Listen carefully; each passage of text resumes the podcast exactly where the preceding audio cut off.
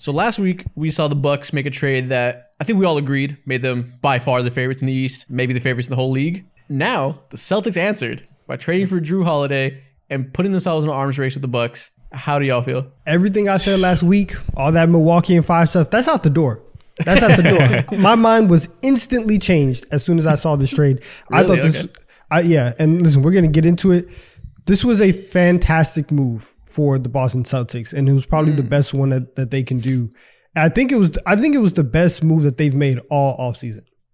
Yeah, Oh, yeah, I mean, it's hard not to be right. So trading for an All Star. they I mean, it's either that re-signed Jaylen Brown. How do you which feel about was- Porzingis or whatever? Yeah, they Yeah. re-signed Jaylen Brown. They went ahead and got Porzingis, which is a fucking great player. He was borderline All Star last season.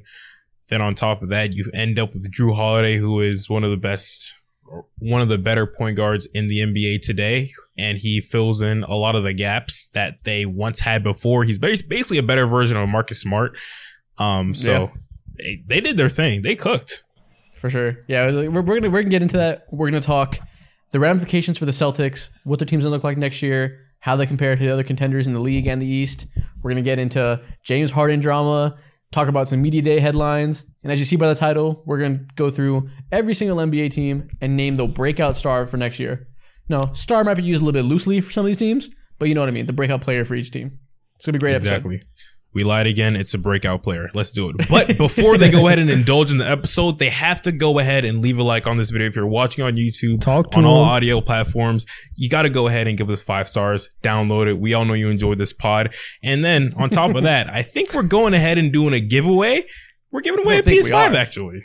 Ooh, We are. we are. Really? That's the word on the street? Yep. And- Last two episodes, we told you guys about it. What we're gonna do is give, like, like Mo said, giving away PS5. How you enter? Simple. You follow us on Twitter. That's it. Right now, we're up to 2,800 followers. We had like 600 a couple weeks ago. Y'all are Yeah. moving there quickly. As soon as we hit 10k followers on Twitter, we're giving away that PS5 to one random follower. Again, all you gotta do, go to the description, click on our Twitter profile, and follow us. And in a couple months, That's once we hit 10k, you might get a PS5. It might just be sent to you. Who knows? That's simple, bro. So let's get into it. The cranium is crazy. Oh my god. I mean, I really don't know, don't know what to say. Yeah, man. Let's, let's circle back to the Celtic stuff. Let's start there. Donnavan, I know you said you just said that your Bucks and five take is gone and that you Yeah. think this is a great move. I want to hear from you first because you've been, along with me, but mostly you, been the most critical of the Celtics throughout this whole offseason. I have. Give me I your have. first thoughts. So I think that one of the biggest things that we've talked about for the Celtics throughout this entire era is the fact that like if you are trying to lean into Jayson Tatum being the primary ball handler, your team is probably going to fail because he's not he's just not that guy, right? Like he's not the he's in terms of like he's not the Luka guy, he's not the the Harden Yeah, guy. explain You- what you mean because Yeah. we're not saying Luke Tatum's not great. It's that he's not that specific type of player that should be the engine of an offense as a playmaker. Yeah, so like when you're talking about guys like Luka, Harden, right, Bron, you can run your entire offense around him. They can run every single action. They can they can be the one getting the bucket and they can be the one facilitating for others. And so for Yeah. Tatum, he's just not that level of playmaker as as a Luka, as a Bron. And so if you're running your offense through him, hoping that he's going to be that level of playmaker, you're probably setting yourself up for failure. And so when Yeah, you have him, that's the best way to deploy him. You're forcing him to be something he's not. Yeah, and so when you have him and Jaylen Brown, and you know, Jaylen Brown has his issues that we've talked about, you don't have a facilitator. You don't really have a point guard. Bringing Jrue Holiday in, like Mo said, you're bringing in a souped up Marcus Smart. You're bringing in somebody who is a better perimeter defender than Marcus Smart was. You're bringing in somebody who's going to be better with the ball in, in his hands. And now Tatum and Brown are going to be freed up to just go out and get buckets all day long. And you have somebody who's going to be smart with the ball, and you don't really have to worry about how erratic they're going to be at the end of games. Like, I, this this really couldn't have been better because their major flaw is, in my opinion, it's solved. Right now, Yeah. they have they have other problems. We're going to Yeah, talk we'll about that. yeah, yeah. There's there's other things that they need to address, but in terms of the one thing that was killing them for year in and year out, that I think is solved, and I think that that's why it's a win. Okay. I have a little bit different opinion, but along the same lines. Mo, Mo what do you think? You go first. No, yeah, I agree with Donnavan for the most part. Like Jrue Holiday solves a lot of the issues that they did have, and he is a cleaned up, more refined version of Marcus Smart because he's just he's in a couple tiers higher of a scorer, phenomenal defense, and he is the type of point guard to where I don't want to say whether he'll he'll calm everything down and help orchestrate the offense, but he can make the simple passes. I'm not going to sit here and say he's one of the best passers in the NBA or fant- fantastic playmaker or anything like that. But with that being said, he's very solid at what he's do at what he does, and he's exactly what they need now. Personally, like you know what I'm saying. If you're asking me about do I have him over the Bucks, probably not because I still put a lot of I still put a lot of expectations on onto Jayson Tatum's shoulder and also Jaylen Brown. At the end of the day, it's up to them if they want to ele- if they can elevate to that level. Um, but overall, like I feel good about this trade. Now they did lose a lot of size and they're relying on I don't know 37, 38 year old Al Horford and I feel like Those NBA fans have been up. waiting for his fucking knees to implode any minute now, bro. so like that's kind of scary. But overall, they did good. But I'm not jumping up and down like, oh, it's over, or the Bucks are like they have. It's neck and neck. It's still not neck and neck to me, if I'm being completely honest with you, because Jrue's fantastic, but like he has his moments too, you know. Yeah. And he's not the wait, type you to don't think give me the ball, and get the fuck. It's not neck and neck now. I can't say it's neck me- and neck. me- I think I. It's close to neck and neck, but we'll get to that later. We're, after we talk about the team, we're going to talk about them compared to every other team. So we'll save that. I think this is great because by trading Marcus Smart, they have a clear need at point guard, right?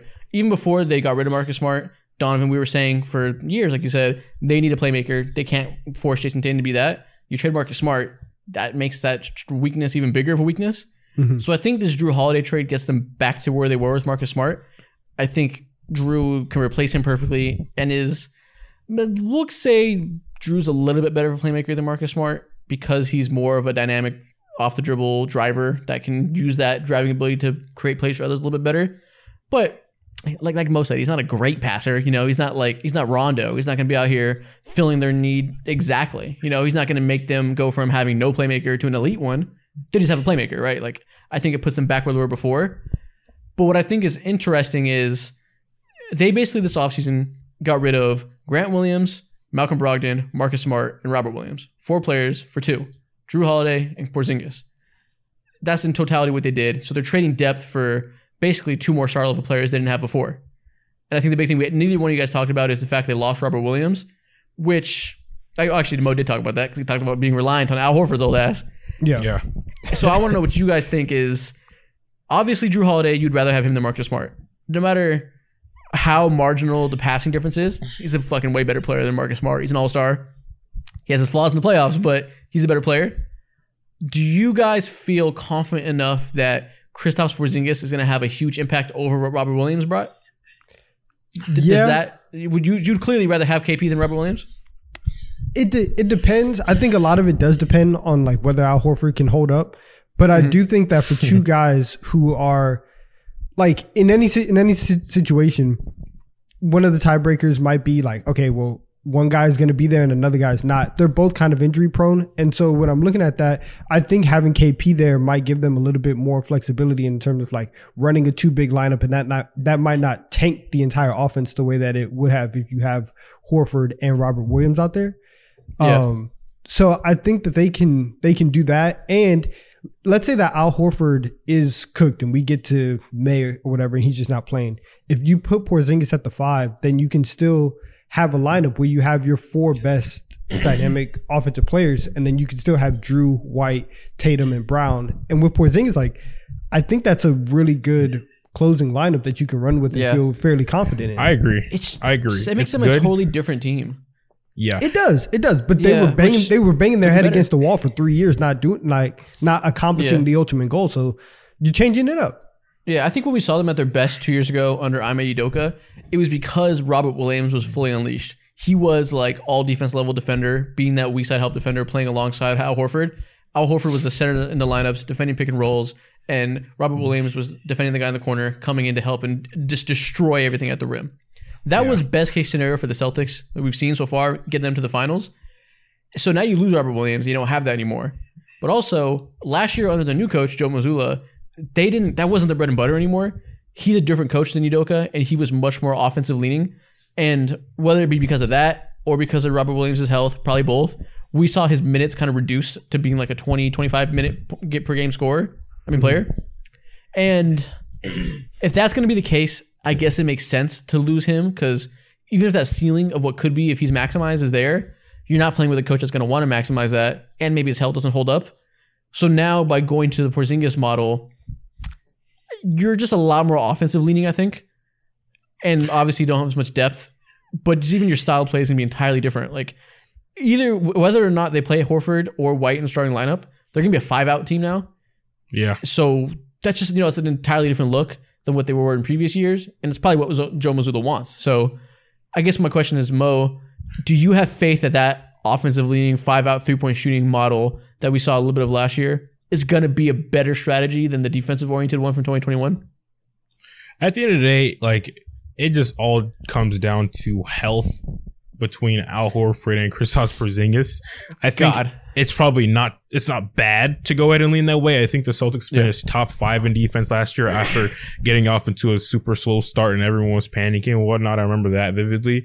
So I think they'll be just fine defensively, but when it comes to teams targeting you in the playoffs, they are in a super vulnerable spot now because now you got Kristaps Porzingis, you know what I'm saying, and Al Horford, and those are like your two main options.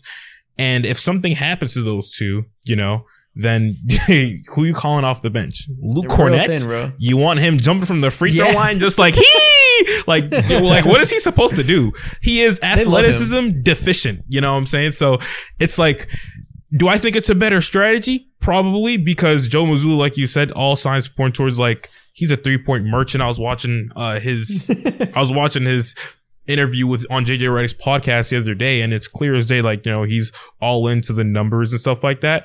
At first, Yeah. at least, or at least throughout the regular season, and they're gonna cruise to it, and they might actually, in my opinion, be the number one seed in the Oh yeah, Eastern Conference or maybe the entire NBA, bro. It's very, Yeah, I can very, I can very much see that world. for But- sure. My fear problem- is just ha- exactly. Talk about it. Yep. Yeah, go ahead because you're saying you're gonna say your fear is they fall apart in the playoffs. Before I cut you off. Oh yeah, I I'm just saying like they're vulnerable and they have less when it comes to the big man front. They have less options Yep. to run to, and that's what they're Yeah, willing yeah. to give up. You got to hope that they make it to the playoffs with those two guys who are not the poster of health. Well, then again, we're projecting for Horford. He's shown us no reason to believe he's going to fall off or get hurt. He's been fine, but it's just you know it's any fucking day now, and you're that old playing that heavy of a burden. But the question now is, for everything Jrue Holiday solves for them, every year this man shoots under forty percent in every playoff series. he falls apart and cannot make a shot. So I know we talked about that last week when we talked about uh, Milwaukee shipping him out and why we thought that was a good thing for the Bucks to not have that issue anymore. Does that concern you with the Celtics? Absolutely, absolutely. Donnavan? Real quick, I want to say Jrue Jrue Jrue Holiday is just a prettier version of Marcus Smart. Marcus Smart has some of the most atrocious turnovers. He just does the most like, Yeah. "What the fuck are you doing?" type things. You I know what I'm saying? I'm not super worried about it. I'll let Donnavan go first. I think there's Yeah. reason to believe it might get better for Jrue. But what do you, what do you Yeah. think, Donnavan? Yeah, I'm not. I'm not too concerned about it. I think when you are in Jrue's situation over the last two years, it's really been him and Giannis trying to trying to run the offense, and Giannis is not the guy that's bringing up the offense. You know, that's bringing the ball up, setting everything up, and so a lot of the playmaking stuff has been on Jrue, Mhm. and a lot of like the playmaking and the scoring load has been on Jrue, while also saying, "Hey, go guard the best player on the other team." That's that's not necessarily going to be what he's going to do in Boston. Like Jayson Tatum is still going to be responsible for getting buckets. Jaylen Brown is still going to be responsible for getting all these buckets. KP. Exactly. Now, Yeah. now you have Porzingis there. So this offensive load on Holiday is not going to be there. So I don't think that even if he is, even if he does have like a subpar shooting, you know, slump in the playoffs, I don't think it's going to be too too detrimental. We're like the Bucks, if Jrue Holiday was off, oh every everything's gone wrong because he's the best one and he had the best chance. If they if he starts thinking it up, hey Derrick White, you start you start playing well. Everybody else is fine, and it's they're they're going to be okay. The the margin for error on Jrue Holiday is much bigger now that he's in Boston. 100%. I At think the the decision making Mhm. that the Celtics made is based on they're probably under the, of the belief that he was overtaxed in the playoffs, that too much was asked of him. Like you said, he's mm-hmm. asked to be a creator, passer, and defender. And I think with this role with this team, he's gonna be asked to think about the game like he's Rondo. Like he's gonna be shooting your open, be a spot up guy. Don't obviously take away on the scoring end, but focus on up upping your passing skills and focus on that more than you ever have in your career. And I think we can not only see that him be a better passer than we expected coming into this, obviously more energy to put into defense, but his scoring is bad mostly because he's forced to take all these mid-range jump shots in the playoffs and just driving to the rim, putting his fucking shoulder down, forcing it, and that's not really his best skill against a playoff defense. So if he's not asked to do that, you could probably assume he's going to have a more efficient outing in the playoffs when he's playing off of two other star ball handlers. Facts. So I think you'll Yeah. see his strength shine more and the weaknesses be less of an issue with this roster construction. And at the end of the day, this has to fall on Jayson Tatum. I'm surprised I'm doing this, Donnavan. I feel like I got your mask on right now. I'm bringing up legacies. There is Let's no talk it. excuse No, it's for for you to not like eh, the coaches. Everyone is leaning on you, and everyone gave you exactly what you need to go ahead and thrive. Everyone's talking about, oh, they don't have a point guard. Well, you got a point guard now, bro, and also you have a zooted, a zooted up four, a seven three sniper. So there's no real reason for him to not elevate his own game.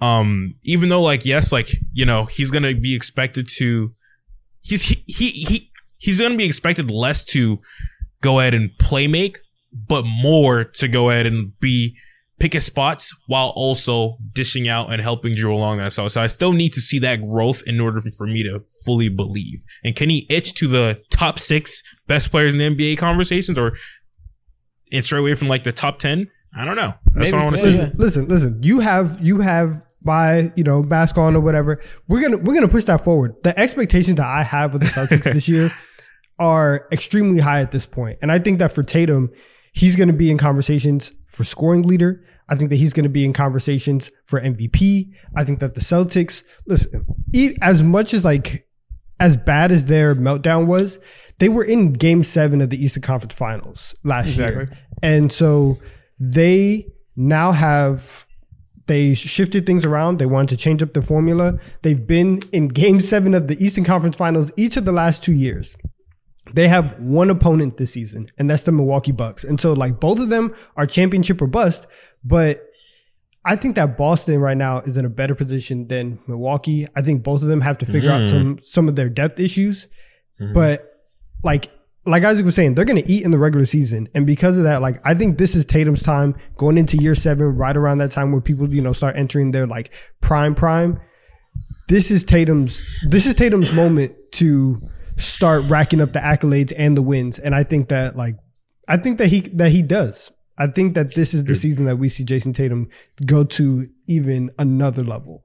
Something that Joe Maluz- Joe Mazzulla said in the interview also is that something we all saw on this podcast, all NBA fans saw across the world. The Celtics had no counters, and this is their opportunity, like you said, Isaac, for them to get creative as ever to do whatever they want on the offensive end. They have three players, well, ever really like five players who can shoot the three.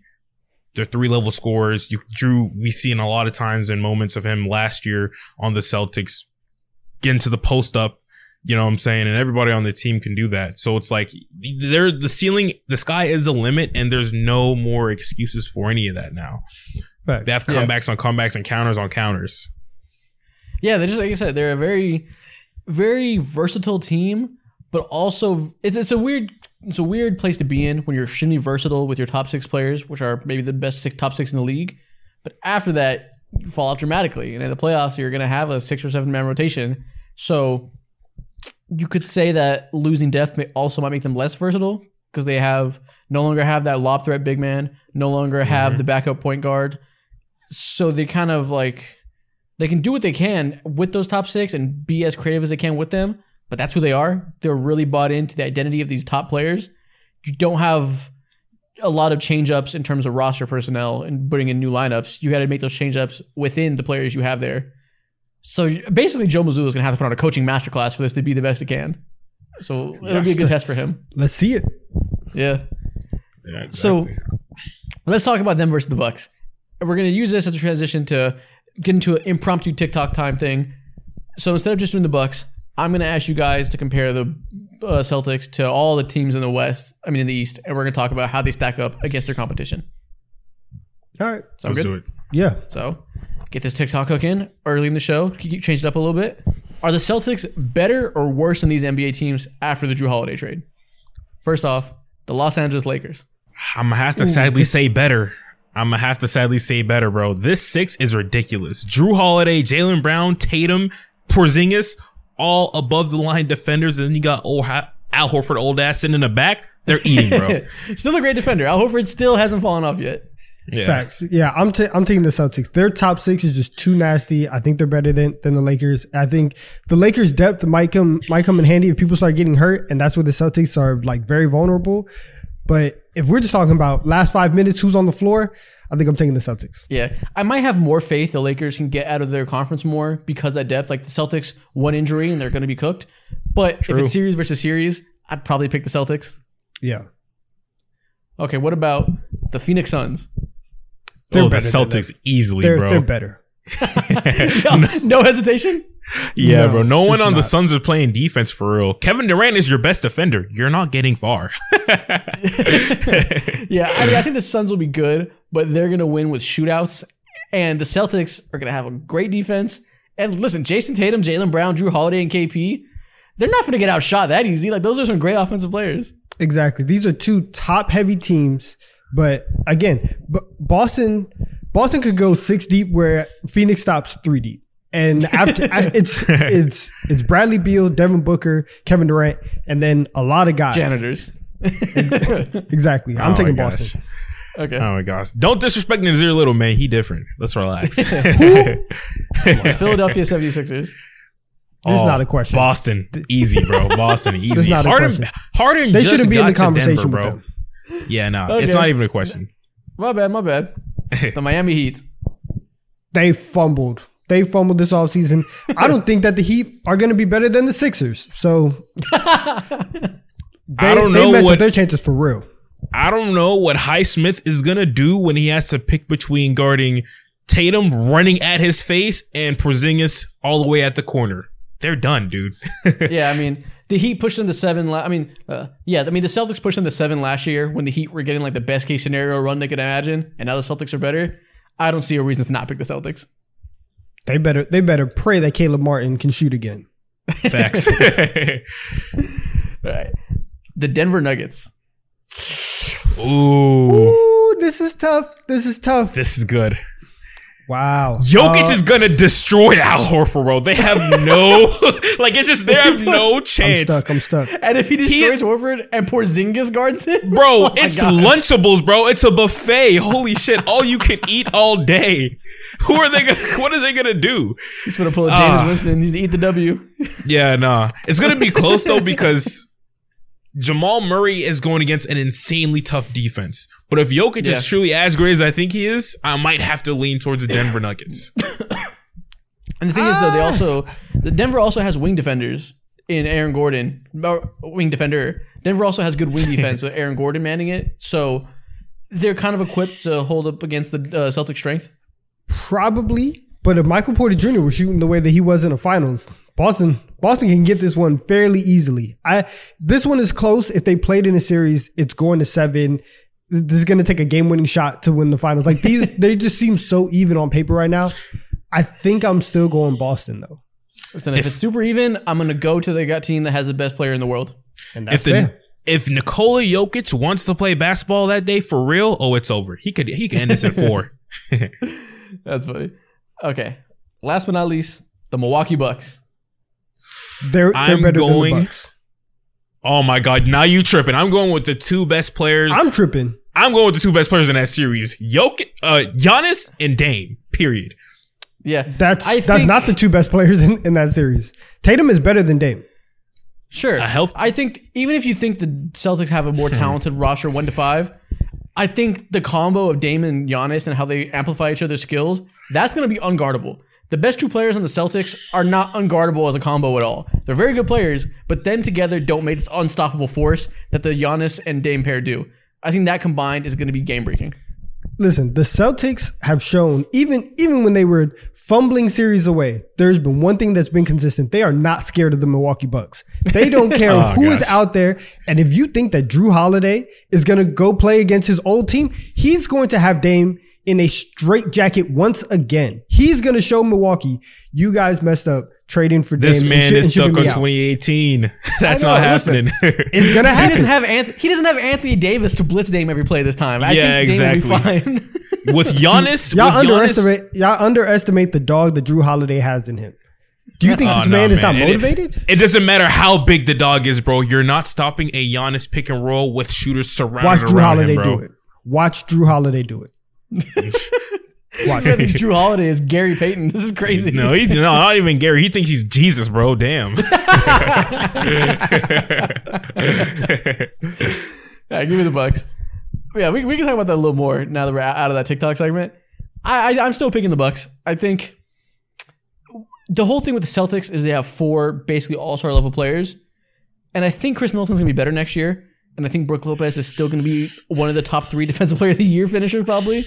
And if that's the case, I think they also have four like near all star caliber players, and I think that that combination of Giannis and Dame together is going to be one of those pairings like we saw when LeBron and AD first got together, like we saw when Steph and KD first got together, that their skills complement each other so perfectly that it doesn't matter if you're more talented. Those two have the impact together that amplify each other. That's going to be like impossible to game plan against. yeah, I think Dame's sim- simply Dame's presence on the Milwaukee Bucks just amplifies and opens up an entire mystical wonderland of all these insane scenarios because Dame's one of the three best pick and roll ball handlers in the NBA and it's been like that for a minute now and he's never ever in his entire life has had to has gotten a chance to or an opportunity to play with someone like Giannis, who's who, who commands so much opportunity or attention in the paint. You know what I'm saying? And Yeah. with that being said, going back to the word opportunity, it's limitless, and everyone's gonna eat on this team because you're gonna have to give something up. You know what I'm saying? You I don't can't think people realize everything Giannis has done in his career so far has been with him being a creator and him being unstoppable, going at a guy one on one. You can't stop him. You know how impossible it's going to be to stop this motherfucker when he does that, but also you give the ball to Dame and you have to deal with his gravity as a pick and roll ball handler. You have to throw bodies at Dame to stop him. Bro, That's going to leave Giannis wide open to be the most unstoppable roll man we've ever fucking seen. the best players on the best shooters on this team have been Khris Middleton and Jrue Holiday and Pat Connaughton. You could also throw in Brook Lopez. I can't disrespect that man too. But having Dame on air, arguably, in my opinion, the second best shooter of all time, bro, there's just there's no stopping. that. Listen, listen, that's fair, but you're wrong, right? Because, because listen, and the Celtics, as we saw last year, they moved into this like very heavy three point focused offense, but they were still working with this Ime Udoka roster. It has completely changed. And so now everything that they want to do offensively, they have the personnel for it. And so it's different trying to run, trying to just like, you know, go and chuck threes when Al Horford and Robert Williams are your bigs. Now, when you have Porzingis and he's the one that's taking threes, he's the one that's spacing the floor, it's going to be a little bit better. You have your second year, like you have a little bit more continuity. I, and again, like we've all said, they have a better version of of whoever they had at point guard in Jrue Holiday compared to Marcus Smart. So I think like if the Bucks won, I would not be shocked at all. Like uh, a hundred percent. Like why why would that you know shock me? But I just think that I think that Boston's continuity, I think that their offensive prowess from basically one through four with Holiday, White, and then the Jays, I think that's going to be able to to take them a long way. I have a question for Isaac. Do you think that we're talking about offense? They have to play fucking defense, and for the most part, I'm talking. I'm not worried about who's going to guard Dame. Do you think Isaac that they have the potential to contain Giannis and eventually surpass him on the defensive end? Which overall, I think would be if they could if they could contain him on defense, they might win that series. What do you think, Isaac? You're asking, do I think the Celtics have the personnel to stop Giannis and slow him down? Yes. Uh, fucking no. I mean, God, obviously not. I mean, who's gonna be the primary defender on him? Kristaps Porzingis? Porzingis, maybe Tatum. I don't know what they want to do. Tatum, do. be fucking for real. I, I guess. I mean, ideally it would be Al Horford, but do we want to keep taxing him with that type of workload, being this old? Like It's if- happened okay, before. It's if happened Horford comes before. out and he looks how he looks in previous years and can be a competent defender on Giannis, sure. I think they have a game plan that they could probably guard him as effectively as anybody's going to under a normal circumstance. But when you throw Dame into that, okay, so what does that look like? Let me start there. When you stop Giannis, you have to put a strong one-on-one defender on him. It'll be Al Horford probably, and you have to have a lot of help at the nails and leave wing shooters open and not let the corners open, but have wing shooters. Who are the wing shooters going to be? Pat Connaughton and Khris Middleton. I don't think you want to leave them open to shoot you out of a game. Those are pretty fucking good shooters. we can we can see. I think. Listen, if I if the option is let Pat Connaughton and Khris Middleton, who is coming off I mean, all these injuries. I know, I know, but I'm saying like if you are if you're saying like where are we going to dedicate these resources to, and you have to kind of start choosing and do all that stuff. Obviously, I'd rather Pat Connaughton and Khris Middleton beat me than just let Giannis roll Yeah. to the rim and be be running dunk man and get all the points that he wants. But I listen, it's a very fair question and it's a very real problem that Boston has to solve in terms of how they're going to guard that pick and roll and that action. But I think that we're asking a lot about the depth for Boston, and I think that the same goes for Milwaukee. Like Bobby Portis is gonna, he's coming off the bench, he's great. After that, it's like, is okay, Jae Crowder, and then who? Like they're one, in, they're also one injury away from not Yeah. really having a lot of mobility, and then especially when you have Portis, Giannis, and Brook, and that's kind of your like the the majority of like your team in your front court that's that's also like you are also very front court heavy in that sense. So they also have some depth issues to figure out. No, for sure. Yeah, yeah. I mean, any team that has four elite players is going to have depth issues.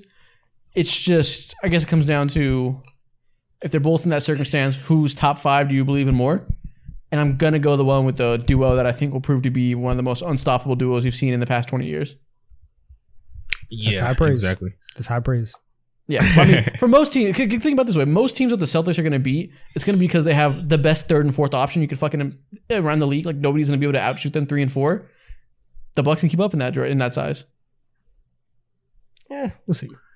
Yeah, I mean, relatively. I mean, Brook. I hope. you I hope? We- nobody we, we all ranked. We all ranked Brook above Kristaps Porzingis. So Oh yeah, I'm not going to hear that you don't think they're on the same level. I mean, Khris Middleton and Jrue Holiday. I mean, they've both been. A lot of times people say Khris Middleton's the second best player on the Bucks. They were teammates, so. and guess what? And guess what? The last two years they were lying. You're so dramatic. Khris Middleton had an off year last year because he was hurt. He wasn't a Yeah. pumpkin. He wasn't terrible. No, but no, but he's he was he was hurt. He was compromised. Let's see Yeah. if he can get back to where he was. Because Yeah. if if the Khris Middleton that they get this year is the same that they were getting last year, he is not better than Jrue Holiday in my opinion. Okay. Anyways, Um, let's move on real quick to let's talk about media day before we get to the main part of this episode. Let's do, go over some quick headlines from media day and talk about them. Listen, Jimmy Butler's hair. It has to be addressed. Yeah, we are it. the predominant hair podcast on the NBA community. We're gonna get to that during TikTok time. We're gonna have a big segment about Jimmy Butler's hair, so just wait on it, and you're gonna hear about it. After that, the next thing is obviously James Harden. It was the first for media day. He wasn't there. He didn't show up. Wasn't with the team. The team was in Colorado. They had to check in with Jokic, make sure they're good in that hood. But James Harden wasn't there. Check He in with reported to Jokic. his first day. he reported to the first day of training camp. So now he's with the team and is apparently dedicated to being a Sixer and winning games. Lies. You know what that Do means? y'all buy it? Are you going to think the Sixers are going to have a productive year? No, not at all. Oh man, Th- Not, not- feels not at all. James Harden just brings bad vibes, and the only reason, the only reason why he's dedicated is because them checks are dedicated to his bank account, and Yeah. he needs that, right? Like he just he wants his money, and so that's like that's why he's showing up. But for somebody who has gone on literally worldwide tours to slander Daryl Morey, no, I don't think this is going to be a productive season for the bro Sixers. from from camps to China to random ass clubs in Houston, holding up signs saying Daryl had Morey is a liar. girls. He was Slander. with Chinese kids and the hoes, both of which shitting on Daryl Morey. bro off bro he was oh my god bro he was off alcohol doing all that shit, bro. Oh, man, that's why I'm like, Nah, I'm not gonna say when that. it comes to this entire situation, I was about, I was about to add to it. I'm not. I'm not. I don't, I don't, I don't know what James Harden does. that's why I stopped immediately when I said that, bro. But I can't, I can't, I can't. add Listen, I, to I've, been, I've been watching. I've been watching the. Showtime Lakers show. I got Yeah, a bad bro. view of the stars right now. but in all seriousness, I boys. don't see a way in where they're gonna be able to fully just go gloss over all this. And I think that James Harden, like you said, Donnavan, is just simply doing this. We get paid at the end of the day, and also keep this professional. Like being real here, James Harden is on one of his last legs of his NBA, of his high level NBA career. You know what I'm saying? So there's only so Yeah. much leeway of someone being absolute tyrant bastard throughout the entire offseason that you're gonna give. If I'm the Los Angeles Clippers, I'm looking at his track record. You asked out of Houston, you went ahead, forced your way out of Brooklyn, you cried your entire offseason out of the Philadelphia 76ers. And you want me to give you X, Y, maybe Z picks, Terance Mann, and whatever the fuck else that they have to offer. I'm really trying to strongman you, and I'm not. I don't want to give you what you want, what you want, because of the pro- product that he is. And hopefully, Yeah. what I'm assuming that someone got into his head, told him you have to play it right, have to play it safe, no more media antics, because you're literally diminishing your value.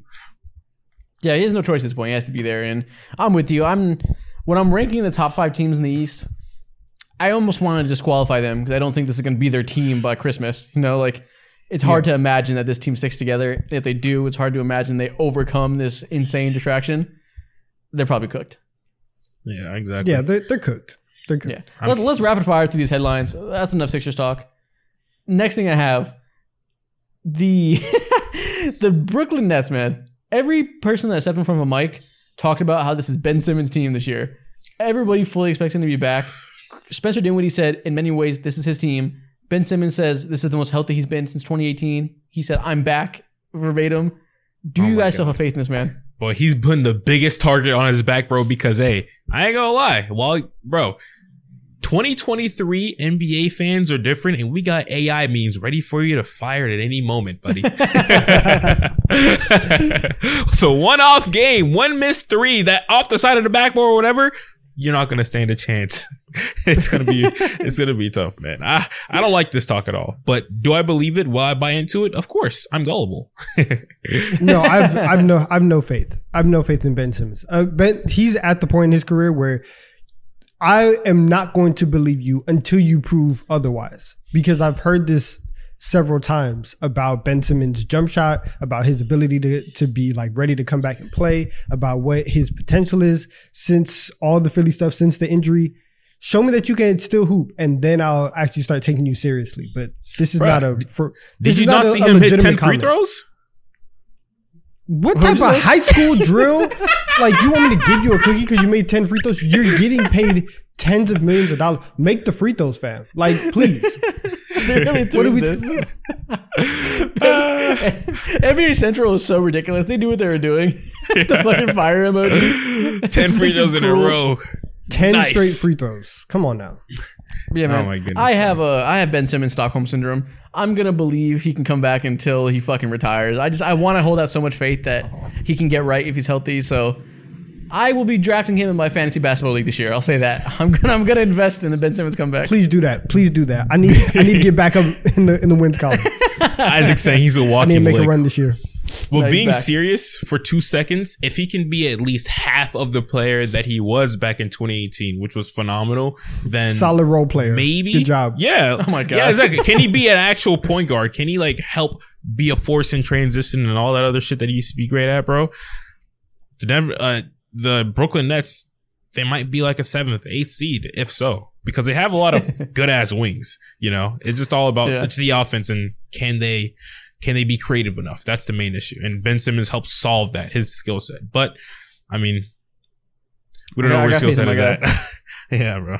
No Next faith. headline: Jordan Poole came out here and said him and Kyle Kuzma have championship pedigree and want to bring that to the Wizards and be the leaders for this team. And everybody cooked his ass for being Jordan Poole and acting like he's like Curry or something. And I think that was unfair to Jordan Poole. How did y'all feel about this? It kind Uh, of goes both ways. I can see it both sides because, like, on one hand, Jordan Poole did win a championship, right? He did. and Kyle I mean, Kuzma. it was a meaningful role too. He wasn't just there. He yeah, was both him and both there. him and Kuzma were very like meaningful parts of championship teams. On the other hand, if you tell me that these are going to be Bilal Koulibaly's vets, I don't have a lot of hope for, for Koulibaly. Like I don't, I don't know where his career is going to turn out. If Jordan Poole and Kyle Kuzma are the ones that are like, "Hey, man, this is how you get things done," I'm not sure about it. I'm unsure. That's funny. I think. Listen, what is he supposed to fucking say? He's a player that got sent here to basically be the star of this team. He has to b- be a leadership role. Like this is the role he's thrusted into, being probably the best player on the team. I don't really blame him for trying to to live up to that right away. Yeah, exactly. What else is he supposed to do, bro? And also, for every NBA fan cooking him, I get it. I agree. I probably was cooking him too in the comment section. But it's the Washington Wizards. What history do they have over the last 15 years? They haven't gone past. When was the last time they went to the Eastern Conference Finals? Bro, I probably wasn't alive when they did, bro. Oh my God. Holy shit. Wes Unseld's MVP season. That's crazy, bro. Yeah. So I'm like, yeah, man. He did what he was supposed to do. He said what he was supposed to say. It's just gonna be a fun show to watch. yeah. Next Fun- thing I talk. Uh, uh, th- real quick. NBA talk is so funny because when you call a team fun, you just you're calling them trash. You're just like, hey, yeah, like you guys are gonna lose a lot, right? But you're gonna have like you're gonna lose, but you're also gonna be on House of Highlights, so like that's fun. So like, like good, congrats for your 32 wins, Washington. Like I I ain't ain't gonna gonna lie. lie. Between tweens. He ain't lying. fun. I hope you're happy. He ain't lying. That's funny. Next headline we got.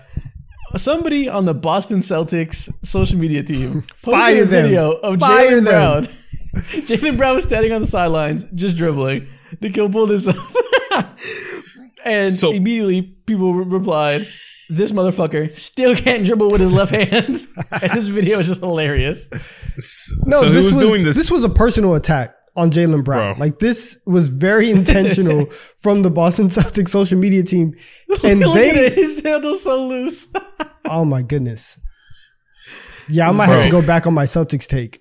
Whatever intern posted this, they have to be incredibly out of the loop. Fire that intern. You're not coming back, and also they're leaving. You should whatever social media managers that the Boston Celtics have, they need to leave her a terrible review and staying onto that man's career because this is a target. This was So literally set up. There's no way. There's no way that you don't know about the issues that this man had. And it's funny because like these are like very normal drills, drills or whatever, but it's just like like him losing that- a couple the- times is kind of hilarious. The handle's It's weak. also funny that he's dribbling like shit with his left hand. Like it's like it's just true. Like it's hilarious. I give I give NBA Targets. fans I give Jalen Brand Jaylen Brown one week before this video resurfaces in a month after people start playing games. This is terrible. This is this is awful. Like this is an illegitimately bad thing to post as the Boston Celtics media team. You're supposed to defend your your players. the thing is though, like they're just They posting him. it. This is just him. Inverted. This Yeah, this so is awful. funny. Oh is my awful. god, bro. That's why They flipped it. That's great. Yeah, man. The jokes don't write themselves. next thing we can quickly talk about Draymond Green is going to miss the next four to six weeks. And because of that, we're going to see Chris Paul start in the starting lineup in the preseason.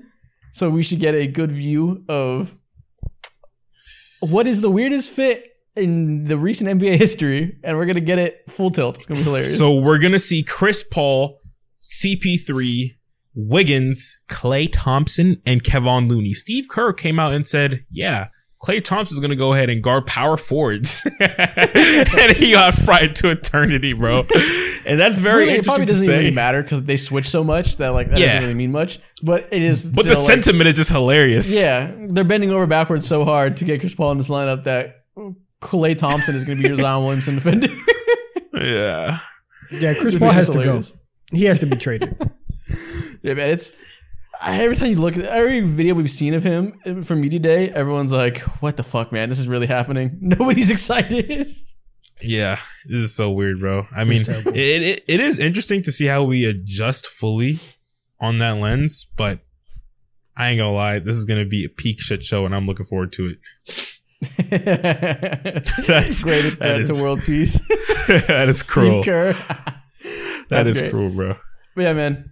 Outside of that, not a whole lot to talk about media day. I think we can move on to the part this episode is titled after. We're gonna go through every NBA team and name their breakout players. Let's do it. I'm ready. The way we did this, so it's not going to be incredibly long. Each of us have ten teams. We both have all have two divisions, and we're going to go through, take turns giving one of our teams. And yeah, instead of all of us giving one player for each team, it's just one of us giving a player for that team. Okay. You guys good? You guys have got your, got your names pulled up? Yep. Yeah, let's do it. Got my list. All right, I'll go first. I'll start with the Lakers, get the easy one out of the way. I have the Pacific Division. All, all of us got the division of the team we're a fan of, and then one other division. So we can all start with our favorite teams. Keep it easy. For the Lakers, easiest pick. I got Austin Reaves. I think this one is not even really debatable. Like, sure, if you think like Rui Hachimura is going to keep having a strong year, cool, he could surprise. This team is built around Austin Reaves being a third quasi star and like really taking that next jump and being hmm. the ball handler they need to relieve some of the pressure off of LeBron. The only way this team works is if Austin Reaves takes a breakout star jump. And I think we all expect the Lakers team to work. So we're all expecting the Austin Reaves to have a big year. Listen, This team is, built around Austin Reaves. It's such a crazy thing to say. it's a crazy soundbite, bro. It's true though. This team goes as far as it takes them. Listen, this is this is Captain America. This was the breakout guy on Team USA. He has his own signature shoe now. I'm I'm Yeah. in lockstep with you. This Captain is Austin. America. This is Austin Reaves' team. And man. this is his team. This is his year. Yeah. Yeah, we should clarify bro. real quick what we mean by breakout star. Basically, what that means is the player that's going to surprise the most, the team, the player that's going to make a big improvement this year and be a standout for this team. Yeah. So something also, I don't know why, but it gets on my fucking nerves because when you objectively, when you look at the word breakout, like not every single player is going to fit perfectly into this mold. Breakout literally means when after, after a certain amount of time, you see a wild uptick in production and consistency and efficiency all across the board. Someone like Ala Lauri Markkanen last season type shit. And there's no one like this for the Los Angeles Lakers, but I'm sure through this division, Isaac will have someone who fits like this exactly. yeah, yeah. But- And when I say breakout, I don't mean they're going to win most improved player. They don't have to be a star. It doesn't got to be like a huge jump. It just means the player that's going to be the surprise of the season for this team. exactly, and they're pretty much a swing factor. Yeah, yeah. Okay, Donnavan, what's your what's your first player and first team? All right, so we're gonna start with the New York Knicks and breakout player Quentin Grimes. My Mm, okay. my guy, Quentin Grimes. First of all, the Knicks have a lot of like it's very jumbled after because it's Brunson, and then you have a lot of guys with Grimes, Barrett, Josh Hart, Donte DiVincenzo's there now, Immanuel Quickley's there. I think that Quentin Grimes is going to be able to solidify himself as this very good three and D guy. Listen, last year, acco- per cleaning the glass, played the fourth most minutes for the hmm. Knicks, had the third highest on off numbers for the team. Like he is gonna, he's gonna be able to defend guys that Brunson isn't necessarily able to, and he's gonna provide spacing. I think that as they find some clarity in the in the backcourt, Grimes is gonna be able to really take a step this year. Yeah, Wow. I'm interested. You didn't say R.J. Barrett. Are you past expecting to break out? Listen, I was when we were talking about this, and I was I was writing down names. I was like, okay, like is Grimes gonna be it? Is it gonna be RJ? As soon as I started thinking about RJ, my mind went away from breakout and started going to who can we trade RJ Barrett to? Who, where, where can we get him that's This not man- New York? Because I'm I I was on his side. He had a couple good games in the in the Cavs series. I need him out of a Knicks jersey now. I'm I'm done. I'm How done. quickly the turntables. Uh. I was villainized. I was assaulted verbally. And now you're on the side of truth. Uh, so random loyal. side note: What's RJ's real na- first name again? I don't know. I really I've don't actually know. Actually, never no. What the hell? I, I, I, we've been calling I him think- I think RJ it's- for like seven It years. has to like, be something funny. I've Um, honestly never known his real name. Rowan. Yeah, there we go. Rowan. okay, I did. Rowan I did know Alexander. that just now off, off the top of my head. But listen, I don't. Yeah. I really don't care what it is. It's gonna have to be like somebody else. Some other team is gonna have to say his full name. I, That's understandable. he can't be announced at Madison Square Garden by December. That's funny. Well, he will That's be. He's not going anywhere. bro. Sorry to break it to you. They're not trading him. So you're No, gonna suffer. Facts. All right. yeah, so I like the, I like the Grimes pick. I agree. Yeah, exactly. I kind of want me personally. If I were you, Donnavan, I don't know why, but maybe maybe I just like his game more. It's more appealing to me. But I may have would would have leaned towards Immanuel Quickley. But Grimes is a great pick, so I can't cap. Um, yeah, I, I want I wanted to go to go Quickley, but I also Mhm. didn't know if it was going to be like breakout because he was like about to win six man of the year last year. So True. I- I'm happy Yeah. you brought that up. So for Southeast, the Atlanta Hawks, I have Jalen Johnson. He's someone who didn't get any burn Okay. during his rookie season. Barely got any burn during the second year too. But his third year, well, actually his second year, he got a little bit of burn, and now this, this coming season will be his third year. And he's someone who his player archetype fits the type of basketball that I envision Quin Snyder wanting him to thrive in, being Yeah.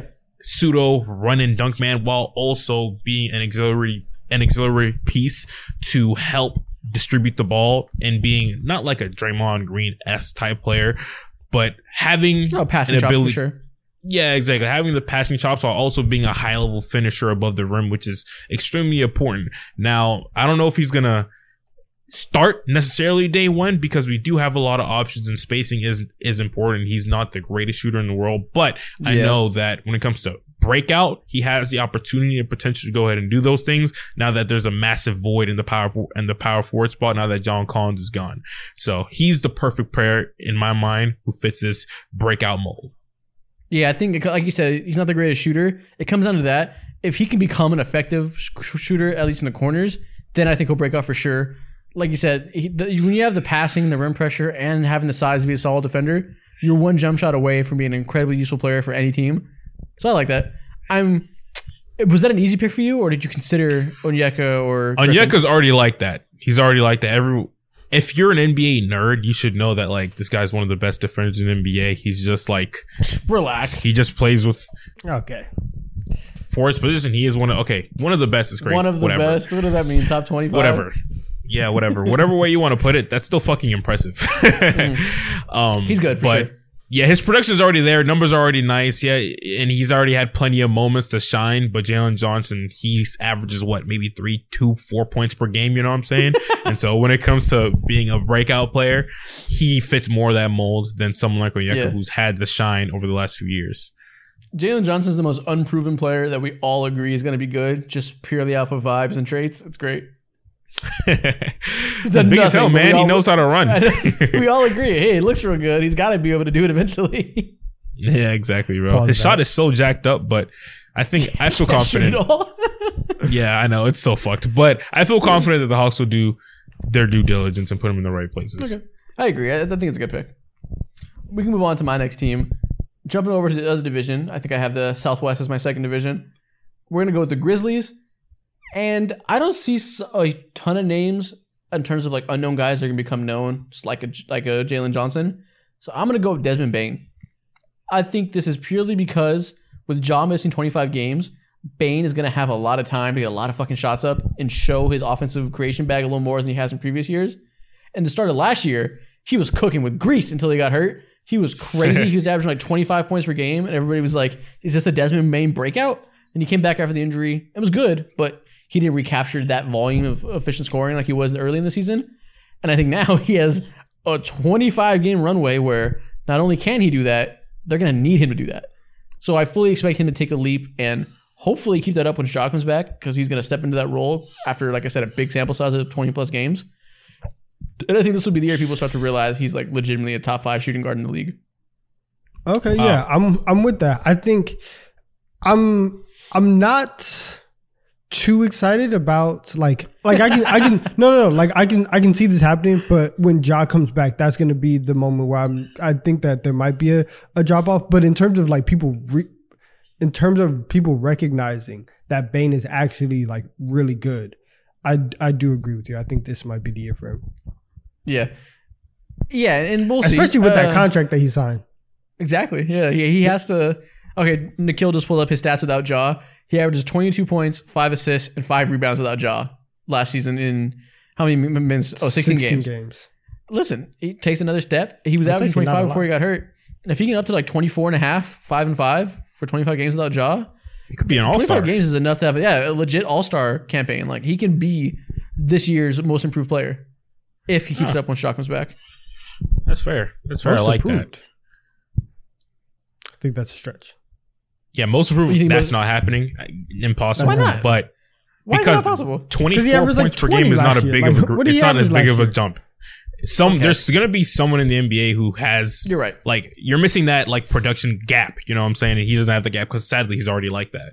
Sure, if Jordan Poole comes out and averages 26 and makes the All Star game, maybe he'll win. But Yeah. I think Desmond Bane could be in the mix if he makes an All Star leave, which I don't Yeah. think is impossible. Yeah. He averaged 21, 5, and- 5 and 4. Like, there's no way he's winning most improved unless he never mind, never mind, never mind. oh no, opportunity. I mean, listen, there's not always a crazy breakout star, so maybe there's not going to be a Lauri Markkanen. I don't know, but you're right. He's probably not going to win it. But nah, point if I were you, I would, he's going to lean. be he's Yeah. going to make a potential low level All Star leap this year. I think.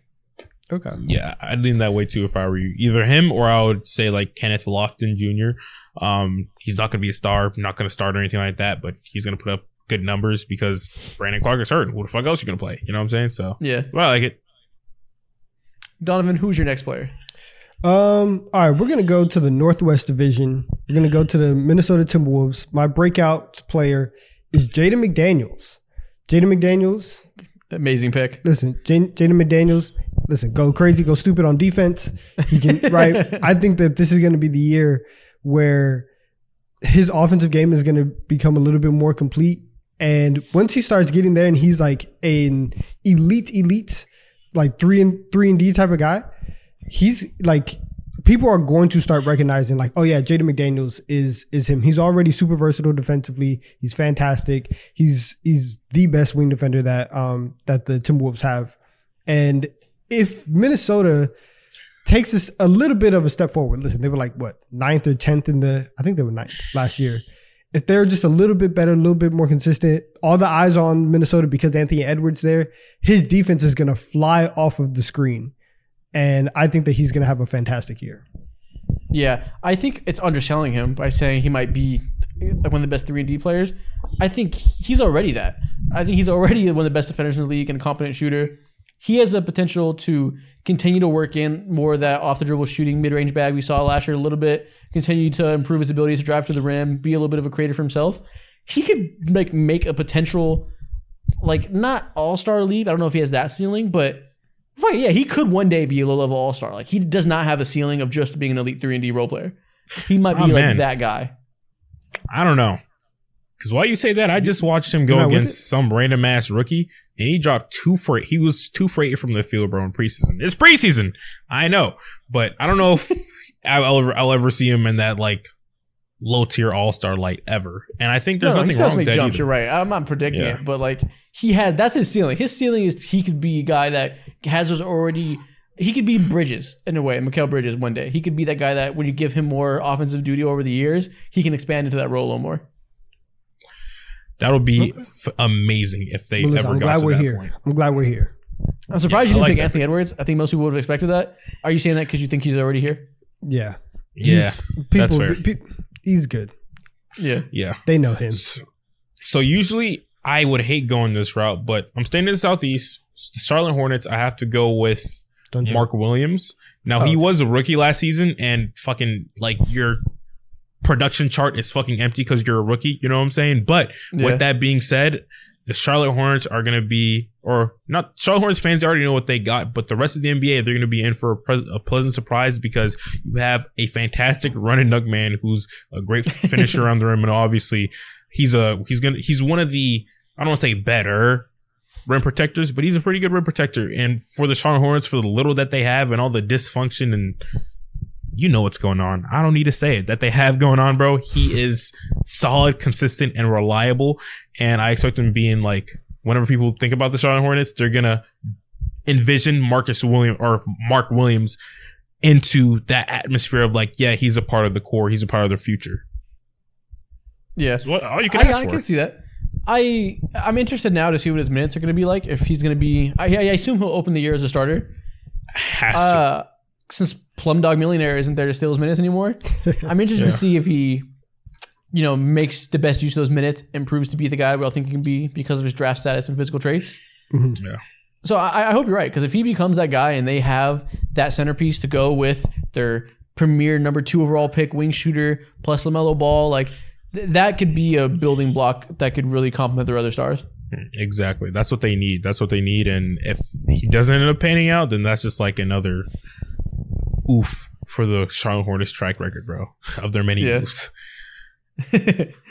yeah, man. I guess we'll go to my next team. Next up, we have the Clippers. And this is the team that there is not fucking a single person on here that strikes you as a breakout player. All their players are wily veterans. That's all they got. So I went with Kenyon Martin Jr. I think he's a guy who just got traded there. And for the last couple of years on the Rockets, under Stephen Silas, he kind of struggled to find minutes. They had a lot of other people playing his same position with Jabari Smith, Tari Eason, Daniel House before, whatever. He was like a rookie. Actually, did they even overlap? No, I'm thinking of uh what's that other guy's name? I'm drawing blanks. Who? Who- Who's your boy? Oh, who's that other forward they have on the Rockets? The guy who was solid two years ago, didn't play a lot last year. I can never remember. Solid Oh. two years ago. I'm gonna be so pissed off. Jae'Sean? Yeah, Jae'Sean Tate. Yeah, Jae'Sean Tate. That's what I was thinking of. Oh, okay. Yeah. Basically, Kenyon Martin was behind Jae'Sean Tate the year before last. And then last year, they brought Jabari Smith in there, who had another body to take over minutes. And I think Kenyon Martin got pushed to the edges, but he might be one of the better players out of the people I just named. So now he's going to go to a team that's contending and needs him in a bench role that's going to allow his abilities as a role player to shine. He's one of the best dirty work players in the league, crashes the offensive boards, a great finisher at the rim, insanely athletic. And I think you put him next to other stars and allow him to star in his role, as people say. I think he'll shine most this year. Yeah, I definitely trust him more in Los Angeles with Ty Lue coaching him rather than Yeah. in Houston with Stephen Silas is, is coaching. And also, like, not even trying to be funny, but like with Paul George and Kawhi being hurt a lot, like there's going to be a lot of opportunities for for him to get even more minutes than what he was, Bro. you know, pro- probably slotted for in Houston. For sure. Fly in my face? Come on. Ken Martin Yeah, Jr. is he's- the he's perfect pick me up when the Los Angeles Clippers are inevitably sad because of another catastrophic Kawhi Leonard injury or Paul George injury. Hopefully it don't happen, knock on wood, of course. But Kenyon Martin, he's the perfect he's a perfect distraction through all the sadness that they're gonna be facing through this year potentially. He's the He's savior of the. Clippers. He's going to be a fan favorite role player for sure. Uh, He's going to be a player that any team that is trying to win games is going to be very happy to watch play for their teams. A la Josh Hart. Yeah. Shout out to Josh Yeah, I'm Hart. with that. I'm with that. With that. Great. All What's right. your next team? Okay, so I'm gonna go back back to the Atlantic, stay in New York. We're gonna go to the Brooklyn Nets, and Okay. I'm going with Dennis Smith Jr. Uh, That's a good pick. I think that we Wow. we talked about it a couple episodes ago, but just how good Dennis Smith Jr. was on defense last year, and I want you guys to listen to these numbers. Dennis Smith Jr.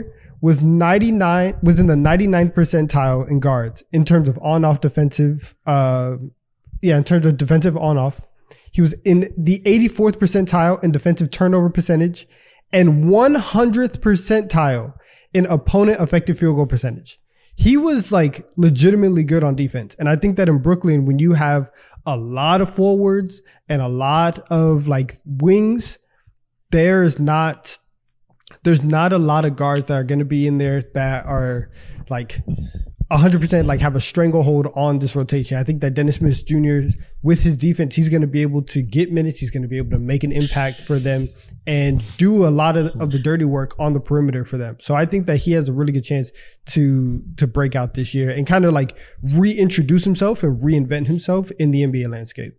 Hundred percent. Uh, All the You're advanced cooking. stats last year defensively point to him as being one of the most effective point guard defenders in the league. We just need to see him on a relevant team so the world can notice because nobody was fucking Yeah. watching him on the Hornets. Yeah. Yeah, exactly. And sad to say, I don't think anyone was still, you know what I'm saying, watching because the Brooklyn Nets are borderline irrelevant still. But regardless to say, Nah, they like, still are. this is And when, ben, when Ben Simmons saves them, then maybe they'll be back on national TV. uh, it's just, this is just such a a weird career arc revival because no one ever knew Dennis Smith Jr. as fucking a defender or a defensive stopper. That was actually weakness for him coming to the NBA. Literally, like what a lot of people thought he was gonna be is what you see. What Ja Morant is today. He was in that vein of like Yeah. explosive offensive talent. And to see him just revive his career and literally do the dirty work and still find a place in the NBA makes me happy, man. Makes a heart warm. But anyways, um, staying in the southeast, I'm gonna go ahead and talk about someone on the Orlando Magic. I'm very happy to say, get my shit off. I wanted to say Franz Wagner because he's like that on every single aspect on the on the court. He's easily one of the best well-rounded players in the entire NBA. But I feel like if anyone is going to have a breakout year, someone who better fits this mold, it has to be their recent lottery pick, Jalen Suggs because Oh, the opportunity for him to maintain this position, the starting job at number two, is clear as day. It's there. He just was in. He just had terrible injury luck earlier earlier in the season, but when he whenever he did eventually catch his rhythm, he would be a consistent shooter for them. And on top of that,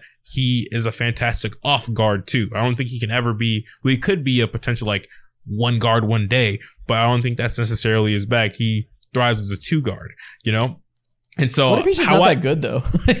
You said what? he just sucks. What if he's not No, good? I, I think I think it's it's it's the consistency for me. It's the consistency, and whenever Yeah. you're so injured, and on top of that, your team is rifting and they're trying to find new things going on. It's hard to actually find your place, especially as a young player. You know, so if he's as long as he start, as long as he's healthy and he can shoot threes, along with you know maintaining this pace, Those not going too fast, asks. 100 mile. I know you can literally say that to any any NBA player, Yeah, and you're like that. Literally anyone, anyone, bro, and you're like that. Listen, Markelle Fultz is healthy and start shooting threes, he's Damian Lillard. So we'll see. facts, facts, exactly. But I feel like Markel's faults his spot is like more so solidified, and a lot of people already see that he's like that. But if Jalen Suggs can maintain shooting 33 or not 33, my bad, 35, 36%, while also being productive on the defensive end, which he's already a fine defensive player. Yeah, he's um, good. Man, like he can have a great season and find himself as like the as the two for that team for many years to come. I can see that. Yeah, I, I would have went uh, Franz Wagner for the reasons you said. I think he's going to prove to make that jump this year and be one of the more well-rounded forwards in the league. But for this team to really take off, they need Jalen Suggs to be good. And if you think with consistency he'll be that, I can respect the pick. I'm just worried exactly. that he might just suck. Like, granted, you he- said, he hasn't had a chance. He's been hurt so much, but like, Yeah. he hasn't shown shit when he's been on the court either, though. He's shown things. He's shown things. I mean, nothing that's like He's uh, that he can't he's shoot. Guy. nothing that he's the guy. I mean, looking over here at his numbers, he shot seventy seven percent from the free throw line the first year, rookie year, and then We're bringing out two. free throw numbers. He shot For worse the breakout second year. He candidates? shot I know. year. I know, I know, I know. But Orlando Magic fans, if you're listening to the three of you out there, you know that I'm right and I'm talking my shit right now. If Jalen Suggs solidifies his spot, this team is making levels, and I ain't gonna lie, they're a lock to be a playoff team if he steps up and he's consistent. I guess. I mean, if he step, if, if stepping up means he's like great, then sure, maybe. Are the We'll Orlando. Magic Jalen Suggs Y'all team? laugh now. Y'all laugh now. Are they building around Jalen Suggs? no man, they're building around Jonathan Isaac. Him and his pre. uh, Listen, he's a he's a Fox News breakout star. We'll give him that. gross. Gross. He might All rock rookie the team. Republican National Convention. he might be a star there. Uh, Next team I got. I'm gonna go to the Dallas Mavericks. Easy pick, Josh Green. Yeah. Yeah, it's, it's got to be Josh Green.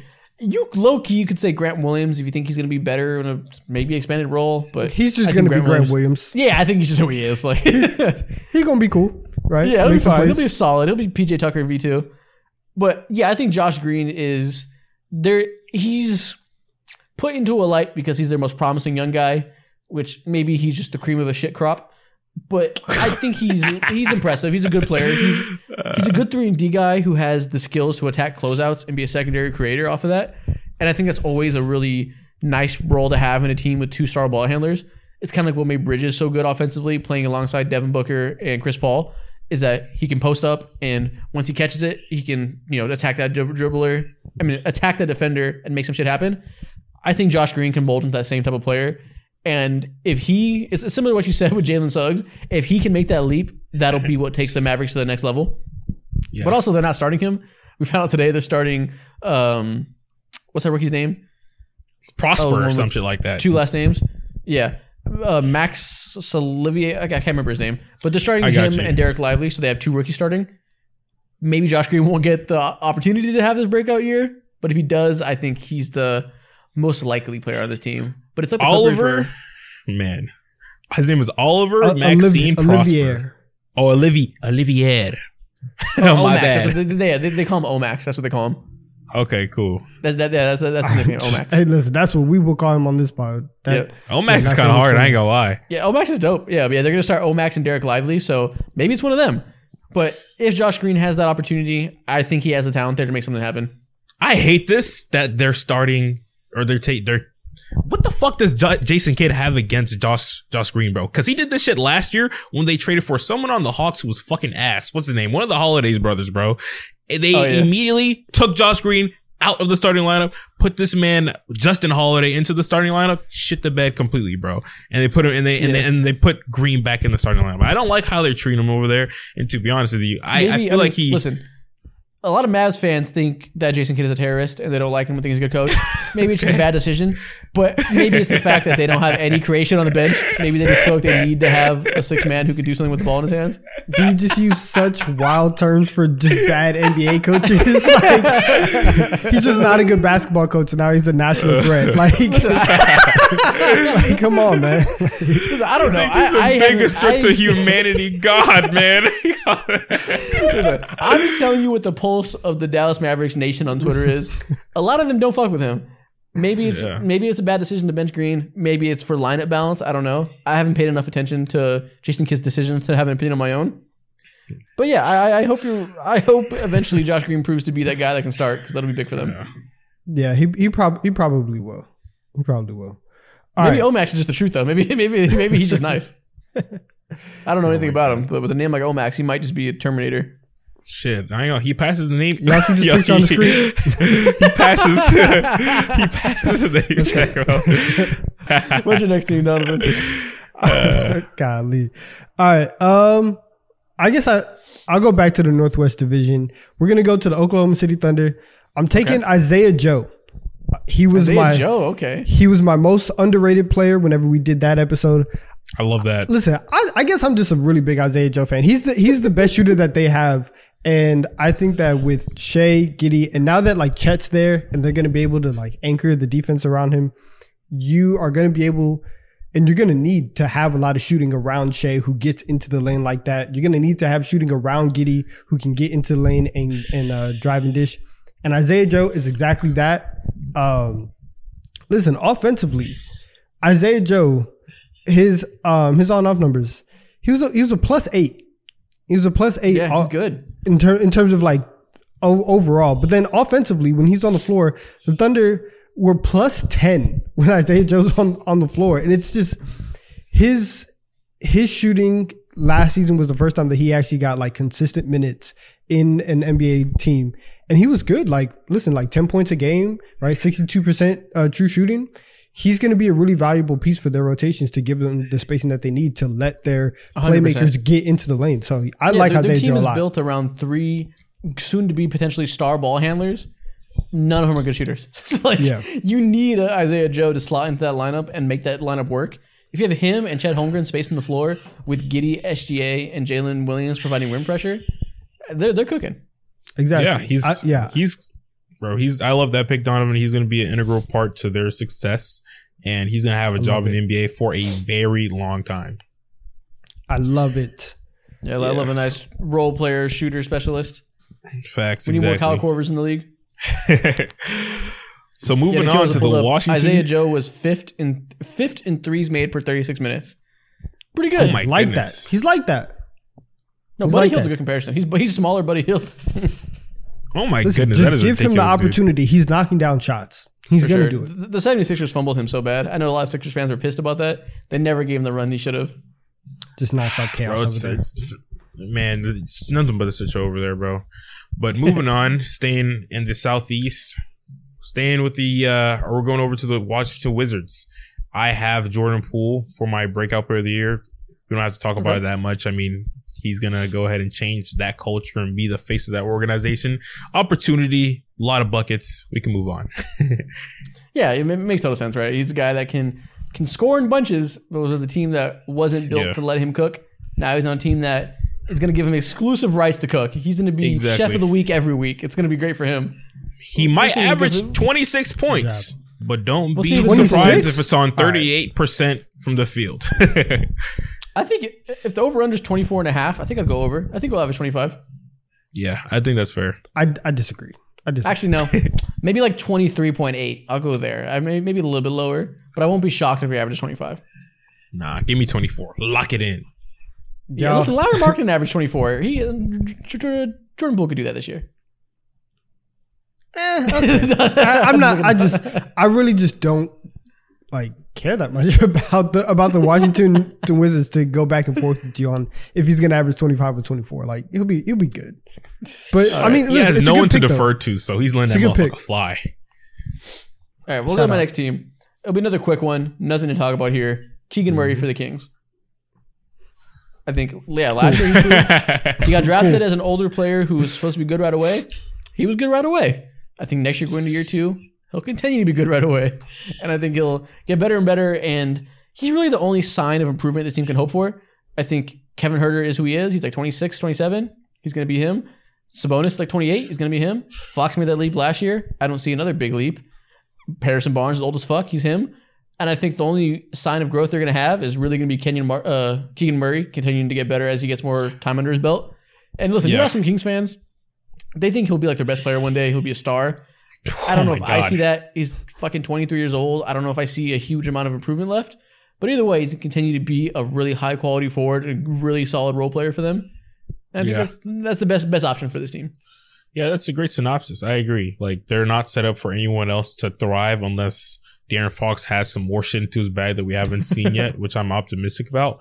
But yeah, Kyle uh Keegan Murray, he's set up to succeed on that team, and he's the only young player there to who might have another gear or another notch to head to. Other than that, they have Yeah. who like Davion Mitchell, but like he's not set up to be successful, and they don't view him from what I see like a part of their future in any sort of way. He's just there as a backup until he gets moved eventually. So Keegan Murray, this Sac- Sacramento fans want this to be your team. That's crazy. Yeah, listen, it has to be if they're going to make a huge leap. They, they, they need a Keegan Murray breakout. It's not Facts. happening. Facts. All right, I'm I'm gonna say my next guy. We're gonna stay in the Northwest Division. Another year two guy. Give me Christian Braun to break out for the Nuggets. Um, with listen with Bruce Brown gone in Indiana, Chris uh, Christian Braun he's gonna have to step up and play a lot of those roles that Bruce Brown was doing. He's gonna be a very integral part to their bench, to their depth. He listen. He had a lot of performances throughout the playoffs, especially in the finals where he came in was the spark plug, doing things on both ends of the floor he's going to be a very good connecting piece off the bench for them. And so, yeah, I think that he is going to elevate in this in this role with more opportunity. For sure. I think that's undoubtable. They the reason they were fine letting him walk, uh, him being Bruce Brown, is because Christian Braun is there, and I hate the way he spells his name. It pisses me off. I feel like Jeff Van Gundy. But yeah, eh, this is the best pick. There's really no other options with this team. Yeah, Yeah, I agree. Speaking about almost like no other options to finish off the Southeast, the Miami Heat. Oh lord, it's gonna be like the most random player that no one has ever heard of. You know, he has no face scan in 2K, probably a 69 overall, zero badges, shooting 65% from three, from three, those type of vibes. So with that being said, I have potential two options. I have one written down on my list. I'm gonna say his name, Haywood Highsmith, but really I want to flip it and I want to say Julian Champagnie. I think Okay. out of everyone on their team, which is such a they're deep in the mud, cut, bro. They're in the mud. Like, yeah, they're in the mud. You know what I'm saying? He might be Like the it? next. He might be the next in terms of getting it out of the mud, like just the most nobody player, quote unquote. Like- Julian Champagnie, bro. Similar to Okay. Max Strus and Gabe Vincent. Okay. He's a he's a productive player. He ate in the G League last year for the San Antonio Spurs. Surprising that, that they let him go, but I guess it makes sense considering how much they invested in, in Devin Vassell. But that's neither here or there. Um, Julian Champagnie has the highest ceiling just because of the archetype of player that he is. I would say Haywood Highsmith, but the hope for him is to shoot 35% from three and play good defense consistently. That's it, bro. And that's not a high bar. And that's not a breakout to me. Yeah. Okay. Listen, every year the Heat find one of these people to inject Thanks. super soldier serum into, and they just become fantastic role players that'll get paid by another contender later. I won't be shocked at all if Champagnie is the guy this year because I can't be shocked at anything with the Miami Heat. It's not allowed anymore. So I'll give it to you. Exactly. We're we're laughing now. They'll make us pay later. Yeah, Champagnie is going to seal the playoff series as they take down the 76ers. It's going to be Eastern great. Conference Finals MVP incoming. All right. Next team I have. Who am I going to next? The Pelicans. And Okay. I wanted to go Trey Murphy. I think that was Pain! the conventional pick. Trey Murphy's awesome. I think he'll be very good. I am going Zion Williamson. I am, Oh my God, are you this serious? Is, No way. This is a fraudulent breakout player I am pick. once again believing in a Zion Williamson breakout. I think all we've heard all summer. Listen, we hear this bullshit every summer from every team, so take it with a grain of salt. But it seems to be that he is finally focusing on his health and understands the situation he's in. With the fact that he's wasted the first four years of his career because of injuries that some hand isn't his fault, some hand is some hand is him not taking his health seriously and putting himself in the best situation to deal with his body type and the fact that he'll always be a little bit injured. It seems like now is the year where they're finally emphasizing that and he's taking it seriously. So listen, all he has to do is not get hurt, which is a humongous if. But if he stays healthy, he's guaranteed to make a jump to being one of the best players in the league. Like it's not a question of if he can get better at this or better at that. It's literally just if you're healthy, you're gonna be all NBA. And that is the definition of a breakout to me.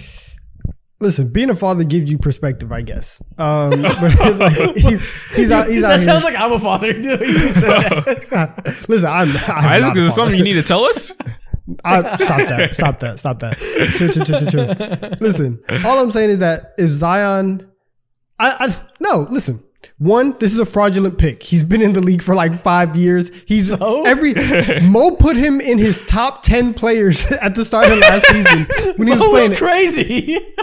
You No, I was not. I literally had the same belief as you. with Mo though, but you agreed with Mo and was like, "Listen, I support you because you took the extra step that I wish that I would have done in my list, but I didn't." Did I do it? Stop it! But you I- I co-signed. him This is this is a guy. This is a guy that you already think can be like MVP caliber of, of the league, and it's literally just healthy or not healthy. I don't think that that Exactly. like quali- Breakout doesn't mean one thing. Breakout doesn't have to mean you go from irrelevant to good or from good to great. It can be anything. If you're going No, from it does very not. good- What are you talking about? You're bending the rules of society. It literally Breakout means to me so what breakout just means you're breaking out and to hit, hitting a new tier. It can mean multiple things. If you're But there's no, out but there's no tier that he's hitting. It's literally just, are you healthy or are you not? Like, there's nothing on the basketball floor that I'm he- that's saying like. he could be an MVP voting type of guy if he stays healthy. Was he in, was he in MVP voting last year? He was in conversations when he was healthy. they were the number one He wasn't last year. I'm saying if he stays healthy, When he he'll was catapult healthy. himself into those conversations. He's not a breakout. You're tweaking He's not on a this breakout one, player you are you, you why are we acting like there's a definition to breakouts? because we already decided that this was like a very like loose thing, but you took it too far. This is ridiculous. First of all, why do you care? What are we talking about? Listen, man, words mean things. Okay, okay. yeah, no, you're Words bending have definitions, definitions. here, and I ain't with that, Isaac. no definition. No, no. This is this is too far. Finding the Pick definition Trey of Murphy. breakout. That is crazy. Give Trey Murphy his flowers. Great. Exactly. Trey Murphy's an average 14 instead of 12. Whoop de doo. I'm glad we fucking put that into writing. I'm glad we used the uh. slot to discuss Trey Murphy's extra two points per game this year. He's hurt, Listen, so just- I don't even know we'll get to that. there we go. I'm glad we wasted it on nothing. nah, screw you still. Screw you for life. for screwing him, bro. That's this- crazy. No, no, no. I can't get behind that. Uh, yeah. I can't. Get behind Who's your next team? All right. Who's, who do I have next? uh, You know, we'll get we'll get the Jazz out out the way, and I guess we'll just finish up with the LA. But but yeah, we'll get the Jazz out of the way. I'm picking Keyonte George. Um, he was a, Picking a rookie? he's That's a so rookie. basic. You're Idiot, bending the moron, rules too. bozo. What, what are what Hey, type Mo, of run Mo, are we who's on? your next guy? Who's your next guy? Rookies can't be breakouts. It's impossible. No, You guys who's your, bro, next, he's- who's your next guy? Bro. Who's your next Okay, guy? you have to- I'm you not You can't talking break about out when you Keyonte. were in the league the last year. It's impossible. Okay, You can, don't, can words you mean can you say something. can you say Collin Sexton it's- and yeah, then I'll there's move a on? difference between Keyonte George being a breakout player and literally Zion Williamson, who you had in in, Dude. in MVP talks. He was an all star. This is equally as bad. This is equally as bad. I ain't gonna lie to you. Keyonte played zero games. He just has some fantastic summer league highlights. What is he breaking out from? He just got his first No, check kidding. like two You days can- ago. I'm joking. You can pick Keyonte George. I don't care. That's terrible. You should pick Collin Sexton, God damn it, or Ochai Agbaji, someone else. I, listen, I was between I was between Keyonte and and Agbaji. I just think that Keyonte George is really good. I think that he's gonna No, be, I- I agree with you. yeah. I, I That think, I think like that he's that. going to be better than. Uh, I- I so think that's it's that's why I picked him. I think he'll immediately contribute and can be a guy that takes him to the next level. this I is can some see it. nasty work. Yeah. All right. Anyways, God. moving You on. guys care so much about the definition of breakout. Yes. No, bro. it's just like Fuck. when it's egregious like that, and you're picking Zion Williamson. It's like, okay, come on. Listen, I Donnavan, you're egregious too. means- you might actually might be a little bit Listen, worse let's because go he didn't back even to play this anything. I don't fucking think it's egregious. I think breakout means as somebody who's going to take a leap and take a team to the next level. And if Zion stays healthy, he will do that. But but when we're talking about that, we're talking about it in the terms of like their basketball skill, and there's literally nothing that we're talking with Zion. It has nothing to do That's the point. with his basketball skill. It doesn't matter. The- One, it's just a different pick for a different reason, which is okay. It doesn't all gotta be the same reasons. There's no breakout though. If- What's the- oh my god, the breakout What's will the be him being breakout? first team All NBA. You become first team All NBA. You broke out. You did something you've never done before. It doesn't matter why he did it. He wasn't able to do it last year, and he might do it next year. That's the point. Listen, why are we arguing about this definition of breakout? Come on, because, because See, again, it Donnavan, was you have no right to continue to argue this because you heard that and proceeded to choose Keyonte George. As if now, like your defin now your your definition holds no weight to me. I will go ahead and keep this tradition alive. Lost credibility. yeah, exactly, bro. You're not standing on business like you claim to stand on business. Let's be for real. Come on now, you I'm can't pick Keyonte. George. God, you know, from an all star to breakout to now like a rookie who didn't even play no games. So it's like, what are we doing right now? But All right, man, anyways, this is getting off the rails. let's Who's continue. Central out. Division. You used free throw percentage to tell me that Jalen Suggs is going to be a good player this year. You, the don't have any right to tell me what my definition is. And he shot he shot worse from the free throw line. You use declining free throw numbers to be like, nah, yeah, you got it. You picked the worst player in the Magic rotation.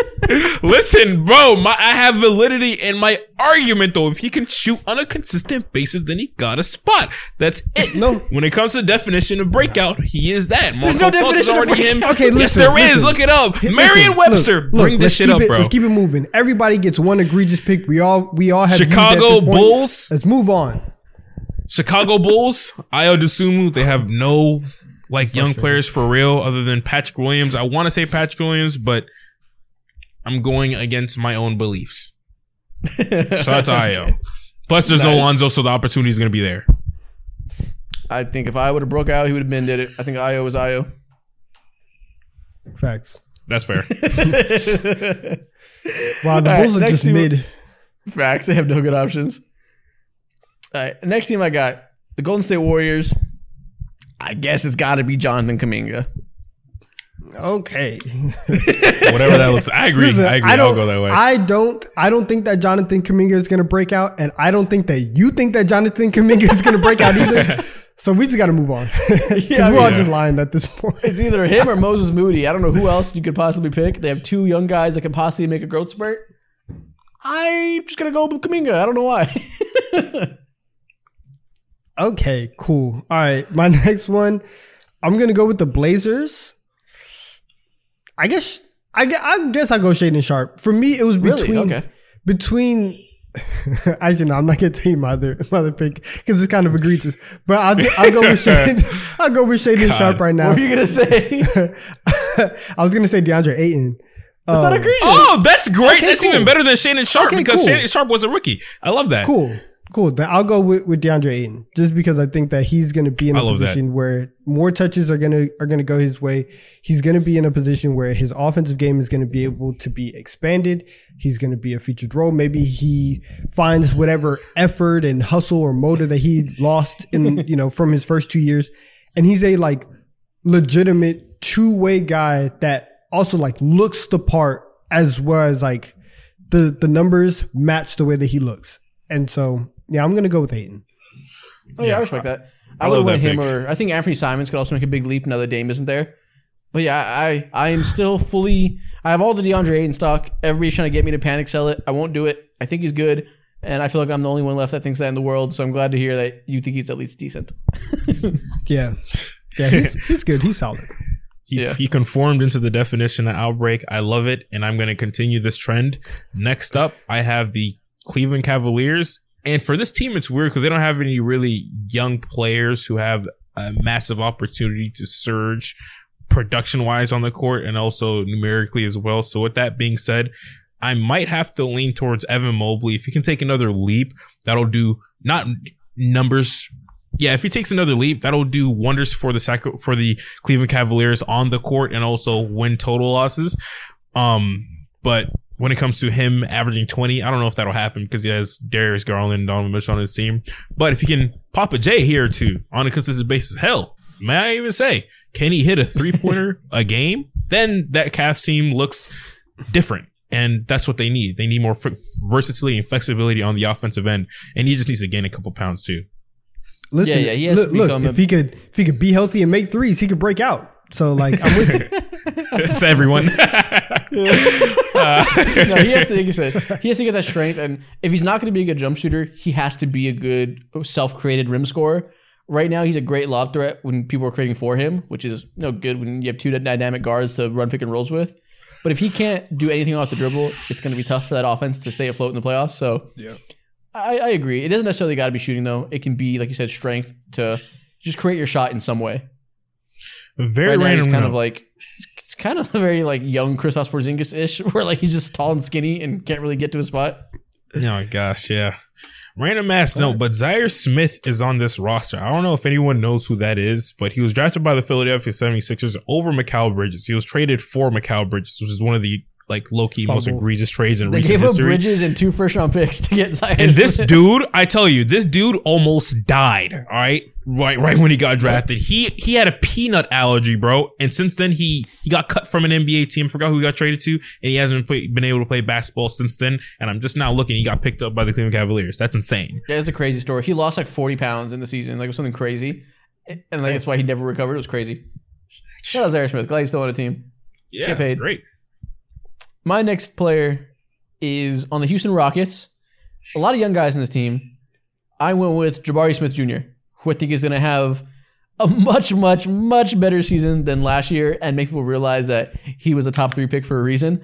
I think after last year, people kind of think he's a bust and he just fucking sucks and can't do anything. I think that's because, like everybody else in this roster, he was playing for Stephen Silas, who was by far the worst coach in the NBA, to put it politely. And when you come under a new coach that is defensive oriented, is I don't know, discipline oriented, going to make them be playing like an actual team and not just a bunch of guys out there hooping, and can put him in positions to succeed and not just have to create everything for himself off the dribble. I think we'll realize that he has this really high level catch and shoot shooting ability for a big man and can do something attacking the dribble handoffs with that. And yeah, I think he'll just prove to be a very solid player, which is all you can really ask for for a second year leap.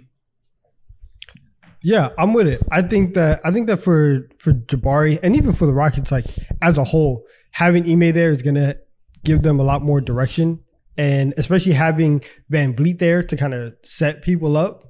Yeah. I I like I like this pick. I think, and even whenever he was drafted, everybody kind of understood like that. Offensively, Jabari is going to take time to to develop, and now that he's been in the league for a year, and again, there's there's just going to be better structure in Houston. I I really like this pick from you. I'm with it. Yeah, I love it. I don't see a world where he doesn't have a bounce back year, at least in some capacity. Maybe we'll still think that his ceiling isn't what we thought it could be at the draft, but he's got to be better off of after last year. There's no way he doesn't. yeah. I love this that picture Yeah. Nikhil just pulled up said it looks like Jabari ate a Oh, Super no, Mario strong. mushroom. Yeah, he, He's he, strong. he had some muscle over the offseason. Added some Yeah. muscle. He was putting in work in a fucking 2K gym, bro. Got some VC and went ahead and tatted up his arm. He was doing. He was putting in work for real. I love that. Yeah, I, I think he'll be good. I still don't necessarily think he'll be a star, and I don't know if we should have went top three, but I think he'll be a very good productive player. Yeah. All right. Um, who am I gonna go with? I'm gonna go with the Raptors. I don't think that anybody's really gonna break out this year. I think that the Raptors are um, extremely mid and don't really have a lot of hope. So I think for them, the biggest thing that they can hope is that Scottie Barnes re- returns to yeah, that he gets back on whatever development path that they thought he was going to be on, and that everything that they saw rookie of the year in his first season was was was more than just like a Tyreke Evans rookie of the year where it's a one off and we're never going to see that again. Um, but I think that he's going to be in a position where like the ball's going to be in his hands. Hopefully, he can be like a better playmaker. He, he can shoot better. I think this one is more of just like a hope for Raptors fans and for the organization that he can take another step and and really not even go past where he was, just get back to where you were, and then we can keep moving from there. But there's a lot of Yeah. improving that Barnes needs to do. yeah, I can I see that. that. They're they're gonna, he- like you said, they're gonna need him to improve, or they're gonna be extremely crap. Like just mm-hmm. they're they're that's the only hope they have. And Extremely crap. the- during media day, it was interesting because they talked a lot about last year they were playing selfish basketball, and in a lot of ways, it kind of felt like they were pointing fingers at Pascal Siakam. Uh, everything they were saying kind of seemed like they like they don't value Siakam like he's their best player and don't really want to build around him. like it wasn't very encouraging if you're Siakam and you hear your team talk about you as the best player. So that sounds to me like they're probably going to be prioritizing Scottie Barnes and also uh, Masai Ujiri's son, OG Anunoby. Those two guys are going to get a bulk of the focus, and maybe Siakam isn't going to be there that long. If that's the case, you could see them with a new coach putting a lot of emphasis on putting Barnes in positions to succeed. Facts. They want listen. They want 10 first round picks for OG Anunoby. They're gonna they're, they're gonna ship Pascal Ridiculous. Siakam out for a bag of chips, and it's gonna be and it's gonna be Scottie Barnes' team in no time. So yeah, he's they're gonna need him to step up. The shit they were saying about Pascal and the selfishness stuff and throwing subtle jabs at him, I was like, this is crazy. They do not respect their best player. Oh my gosh, bro. There's a whole lot of mid going on over there at Toronto. They need to make up what's his name? Masai needs to make up his mind and just try your best to build around Scottie Barnes and get this He's failed washed. experiment over with, bro. God. It's terrible. But moving on it. to the to the Milwaukee Bucks. For the breakout player, there's not really a lot of options because again, vet heavy team, championship contention team. But if anyone has an opportunity to break out, it's going to be MarJon Beauchamp because he's going to be leaned on and relied on Yep. a lot. Um, with Khris Middleton still coming back, you might have to. They're gonna. They're gonna be times probably where he's gonna be out of the lineup, and Marshawn is logically the only is probably gonna be the next person up for that. And uh, he can do a lot of things on this team that you know a lot of other people or a lot of other players on their roster aren't best equipped to do. He can be a fucking consistent great finisher while also hounding the glass and all that little good stuff. You know, that's the only hope for them to do for him. That's the only hope for him. And if he can develop into that while also, hey, can he pop a three? Like we said, there's the consistency uh, when it comes to the list. Hey, if he could shoot, hey, he's up there. You know what I'm saying? so he, right. He he's definitely on the he's list. down the court. He'll be a good player. Yeah, bro. So he's the only one who really fits this mold of breakout player. No, yeah, he, he has the opportunity to be an effective role player for them from a position of need. I, I- I can see this. Yeah. I'm with it. I'm with On to my next team. We are going to circle back to the Pacific Division and close it out with the Phoenix Suns. I went with Nassir Little.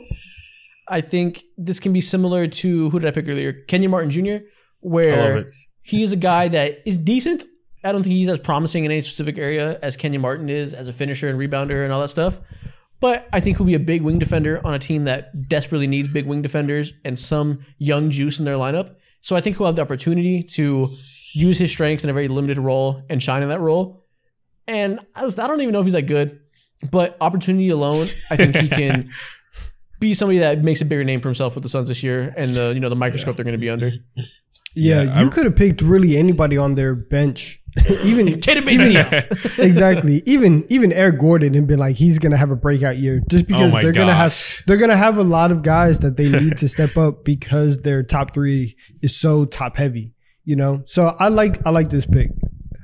Yeah, Yeah. Nassir Little's Yeah, a player who he was in the archetype of I want to say like it just felt like there was an era of NBA draft basketball where there was a bunch of Josh Jacksons and he was lumped into that athletic, mean defender.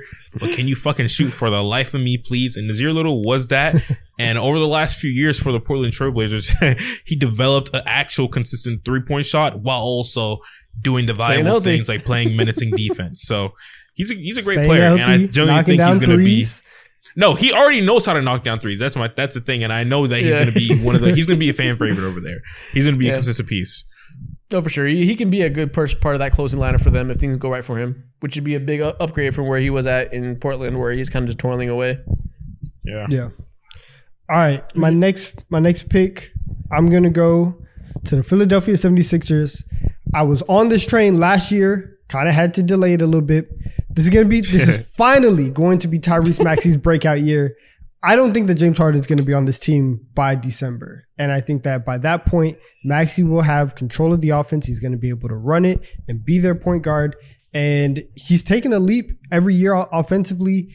And I listen, if not now, when? Right? this team is in huge fluctuation. And it's about time that they give Maxey the keys. It's going to happen. He's going to make another jump, and everybody, everybody already loves Tyrese Maxey. And it's like, oh, he has that dog in him. Now is when his play matches up with the amount of love and you know adoration that everyone has for him. Yeah, it, So- it has to be him, right? Like if, if you're losing Harden, your only hope for keeping Joel Embiid happy is Maxey becoming an All Star. I'm becoming a little bit skeptical that he has that ceiling in him. But listen, if Harden goes, somebody has to get those touches, and he's an efficient scorer. If he can keep that up and continue that level of efficiency with the increased touches for a whole season, it'll be hard for him to not become an All Star. Facts. Yeah. Big Yeah. facts. I like that. So to round this off, the Indiana Pacers, your breakout player of the year will 110% be Wait, Obi wait, wait, Toppin. wait, don't say it, don't say it. Oh, okay. I was gonna say say it at the same time. I was gonna say, is it Oh. Obi Toppin? Yeah, I'm sure we're all gonna say Nice. Obi Toppin. Yeah. Um, Good pick, good pick. this is a per picture perfect fit because the type of offense that they play, who he's playing next to at five, fucking Tyrese Maxey's his point guard, and Obi Toppin is one of the better athletes in the NBA who loves to play above the rim, and he's just someone who unfortunately got thrown into a situation to where he really wasn't needed. As much, you know, he was there around the same time as Julius Randle, and then they re-upped. They gave Julius Randle a fucking fat ass bag, and that then made Obi Toppin redundant. Why did they draft him? I know exactly. I fucking hated it, bro. I fucking hated it. But it is what it is. I can't And stand so, Thibs, man. you know, like they, they just Yeah. fumbled. They just literally derailed three years of his NBA career. And I'm, I, with the type of, with the type of progression that I've seen him make with the very limited touches on the court, him improving his free throw percentage, which is a great indicator to see how good of a shooter someone can be. Yeah. Uh, he shot like 80% from the line last year. Before that, 75. Before that, 70 or some shit like that. The improvement is there. Now, we just need to see him get more touches and him playing high flying offense, running up and down the court in transition while also being meh defensively. Like, yo, this, this is a per- this is a picture perfect place for him. And he's set up to go ahead and average maybe 13 points per game. An efficient 13 points per game, which is great. That's that's listen, yo, listen, that's a that's, a big improvement. That's breakout. That's a big That's improvement. breakout. That's textbook of breakout. He went from averaging seven points per game, bro, in 15 minutes. he- He, 13? can easily get up to. Yeah, that's nice. I know. That's not funny. big. I, I, That's I was big. just expecting a bigger number, and the and the way you just like built up this whole Yeah. thing, to 13 points per game. Yeah. That shows how so- disgusting I am, bro. Listen, not not everybody can be a superstar, Isaac. Okay, thirteen points is it's very solid. That's Yeah, at for sure. minimum too, bro. I'm very That's at happy for minimum. Obi Toppin. I, I Yeah, yeah, I'd be perfect for position. Being next to a ball handler that can feed him dunks and having a center that can stretch the court and keep that open. Don't don't pause me on that. That was not. that was not. You just said it with so much gumption that it's just like okay, Gumption. Like, relax. Are you pausing me because I was too excited about dunks? no, no, no, no, no. You you just you, you the way you said like, listen, if you put him next to a ball handler, and I was just like, okay, like, Oh my God. relax, relax, relax, We can't talk about Anyways. nothing. calm down. He's gonna run the court and catch lobs. Tyrese Haliburton is one of the best passes in the league to give him those lobs. Miles Turner is one of the best centers in the league to give him space to do those lobs. If he can't succeed here, he can't succeed anywhere. So he has to break out, or else he's just not going to be a relevant player going forward. He's definitely going to be an MIP 100%. candidate, top five. Think so? Yeah, for sure. I can see that. I, I- that. That wouldn't shock me. I did. I just don't know if he's that good. We'll see. You have to have a certain level of talent in you that he hasn't had the chance to tell if he has or not. So we'll see if he has that bag in him. But I, I look forward to finding out. Another guy I will be drafting in fantasy basketball. I'm getting him before you. no, you're not. Getting him. For my final team, listen, team number 10, we're finally getting out of here soon. Oh, or done with this segment. So I got a whole lot of podcasts left. My last team, I have the San Antonio Spurs. Going with the guy that just got a generational payday, Devin Vassell. Woo! You want to talk about most improved player candidates? This might be the favorite to win it this year. I think he's finally going to be on a team that has a centerpiece in Victor Wembanyama that can maybe not. He's not going to immediately make them good, but he's going to obviously raise their floor purely off of being one of the best rim protectors in the league immediately, probably. And gonna get they're going to have more attention on them. People are going to be watching them. For that alone, people are going to realize for the first time that Devin Vassell has been good, and now he's going to hit that tier where he has the payday to, you know, a lot of opportunity comes from locker room politics, and now being the max player on the team, he's going to be expected to take that leap and take those touches. He has that opportunity plus all the skill plus the attention. He's going to be that guy making that jump into being a low, low, low level all star type guy. I think.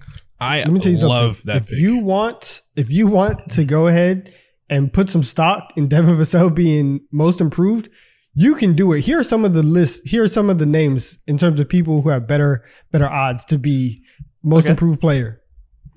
Cam Johnson, What? Pal- Paolo Banchero, Jalen Okay. Green, What the f- Anthony Okay. Edwards, uh, Jabari Smith Jr., DeAndre Ayton, Desmond Bane, Obi Toppin, Walker Kessler, Shaedon Sharpe, Jalen Williams, Josh Giddey, Franz Wagner. It just keeps going. Who's the favorite?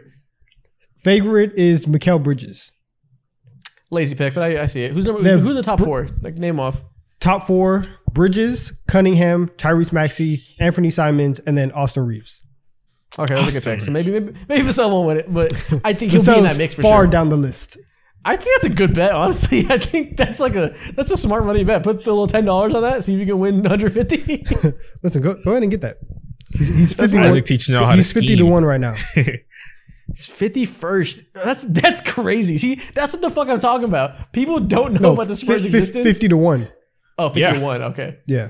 That's but that's what I'm talking about. Point still People stands. don't know about the Spurs' existence, and they don't realize he's already good and poised to take a breakout year. Like people just aren't aware he's a person. Yeah, exactly. When he got that fat ass bag and Woj announced that, everyone was like, "Who? What?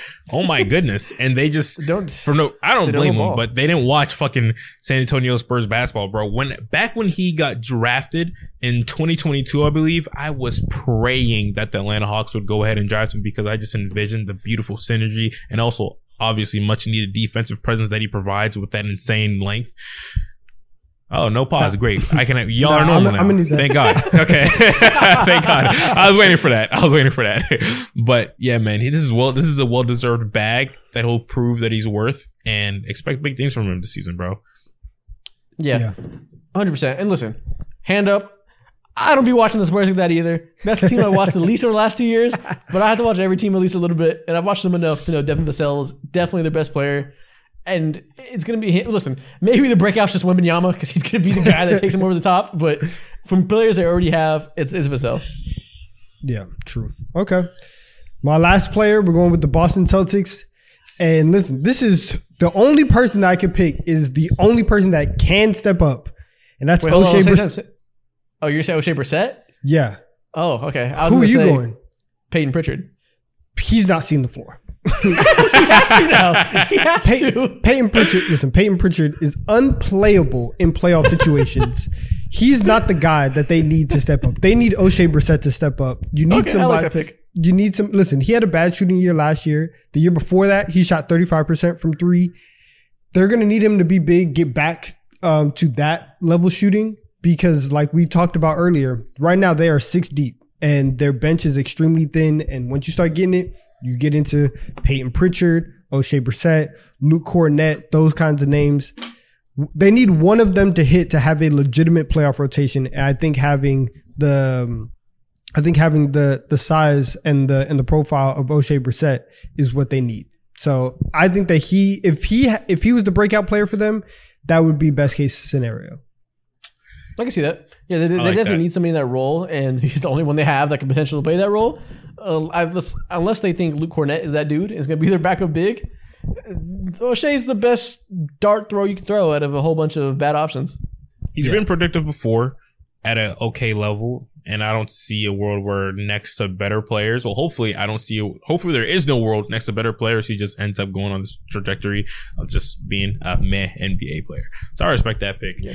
To round this off, so we can go into TikTok time for the Detroit Pistons. I have similar reasons. Cade Cunningham, similar reasons as to you, Isaac. He just needs to fucking stay healthy. Although, like Cade Cunningham is uh, already established as a good player, he just hasn't shown Not that really. consistency No, he's not. because of No, the, the jury's he- still out. The jury's still out of shit. He hasn't done shit yet. it's all theoretical. well for when he when he has been there though when he has been there through his rookie year and the first 12 games that he did play like he, he was did ass prove early last year. Okay anyway so my point he is a starting So level go player, ahead, go ahead and cook. Go He's a starting level player, bro. And if the Detroit Pistons, like you're saying, if he, if he was ass last year, last year, Isaac, if they end up, if they want to see any type of projection and scaling up the W's instead of collecting more L's, then it's gonna start and finish Yep. with Cade Cunningham. It doesn't 100%. matter how good Jaden Ivey is. It doesn't matter how good the Thompson twin is or anything like that, bro. Like it starts and finishes with him because he is the driver of that offense, and also he's gonna be a part a part of their defense as well. But when it comes to the scoring, the facilitating, especially because of the type of guard that Jaden Ivey is, like they need him to come through. And I think that he will 100%. revive his name this offseason or this season, similar like to like LaMelo Ball in terms of kind of being forgotten and all that, into one of the better young point guards into the NBA. Hundred percent. You're you're cooking. If, if he's not good, then this core isn't going anywhere. They have to recalibrate and tank again to find a new number one pick because it all everything they do is around him. Jaden Ivey can be a good starting point guard. Probably not going to be the level of prospect that can be the one on the team. Amen Thompson. I mean uh, Ausar. We all love him. Only love him in this team because he can play next to a star like Cade Cunningham. If that star of Cade Exactly. Cunningham isn't there, this team is as hopeless as any in the league. This entire system is broken, bro. And Cade was good. He wasn't fucking ass at all, bro. And when I said Oh, the that, fir- I was first dotting games shit of up last that year? day. That was Listen, rough. he was bleak, bro. But as a rookie, considering as a rookie point guard, number one overall pick, he played well. Yeah, he shot what thirty percent from the three point line, or maybe twenty seven. I don't know. Ah. Regardless of the fact, Listen, he, he played well. Did That's he make good. shots? No. Did he make layups? Nah, not really. But like he was cool. You know, he was bro, he was facilitating. He's He did solid. have. He had plenty of moments, bro. He had plenty No, of yeah. moments. He looked KD in the eyes two years ago, bro, and was like, "I'm here." You know what I'm saying? So No, yeah, Cunningham is I not don't ass. to, I didn't. I didn't mean that to say that he is like he was putrid or anything. He shot like shit the first twelve games of last year, but For as a rookie, I the reason I was saying the jury's still out is because it's not a guarantee that he's on the path to being like a superstar. We all think that because of draft status, what he can do with that size and skill and stuff. But even though he looked good his rookie year, three point shot wasn't falling. Rim, sc- uh, rim scoring wasn't good. His burst didn't look incredible. The passing It's never looked incredible. like he Yeah. can handle it. Yeah, he's a good defender. We thought he was going to be like a like a tier one passer, like Lamelo type shit. He's not that. He's a good playmaker, but he's not an like. Listen, if you're not an elite passer, shooter, or rim finisher, you're not going to be a star player. He has to get better at one of those things at least. And that's why I said the jury's still out because I think he can. He can probably get better at all those things, but it's not a guarantee yet. He might just be a really good player that's not a star. Yeah, Yeah. he was Time is coming out of college, Time coming out show of up. college, and also coming out of high school. He had a lot of eyes on him, and he was viewed as one of the more complete prospects over the last few years. Facts. And people were comparing him to the. He had people were saying he had shades of Jayson Tatum and Luka Doncic. Those are very fucking lofty comparisons. You know what I'm saying? Who are people? It may have been me. I ain't gonna lie to you, but in regards to the fact. The potential is there for him to stand out as a point guard, someone who's six seven, big body. He, in general, is a good facilitator. He needs to continue to prove that. The shooting, his his shot form has been has been changing over the last few years. But I'm done talking about Cade Cunningham. Let's get into TikTok time, please. The Crown Eaters are paying for it. Ah! Let's go. As always, we're going to begin with the draft. This time, we're going to do a draft that people have actually been asking us for quite a bit in the comments over the years. Over the years, over the past year. I mean, it's not like we're fucking four year veterans, but um, that's going to be a draft of only players that came out of high school. Let's So go. this should be an interesting one. Let's go. You, you, you guys know who's headlined by, but once you get past the first few, it's going to be some really interesting strategy at play. We're Do gonna I be finally in hell. get first pick? You do have first pick. You have Finally. First, you say finally. It was exactly I two know. weeks ago. I know. yeah, just for that, you ain't getting It the first pick so- until February. It feels so long. But at the same time, at the same time, this is one of those drafts where I wish I was at three so I could double up early and get some real talent. But listen, I'm not mad with the first pick. Get pick. some real talent. All right, man. So let's draft NBA lineups with only players who were drafted out of high school. Who we got, Donnavan? First pick, give me LeBron James. Yep. Clear cut. Second pick, give me Kobe Bryant. Okay, there we go. Love this Kobe. is easy as day. great Get pick. that out the way. Now let's really draft. Third pick, go ahead and give me Kevin Garnett. Then I'm gonna Okay. double up and get Tracy McGrady. Oh, okay. I'm glad you did that because I need an elite big. Give me Dwight Howard's second pick. No.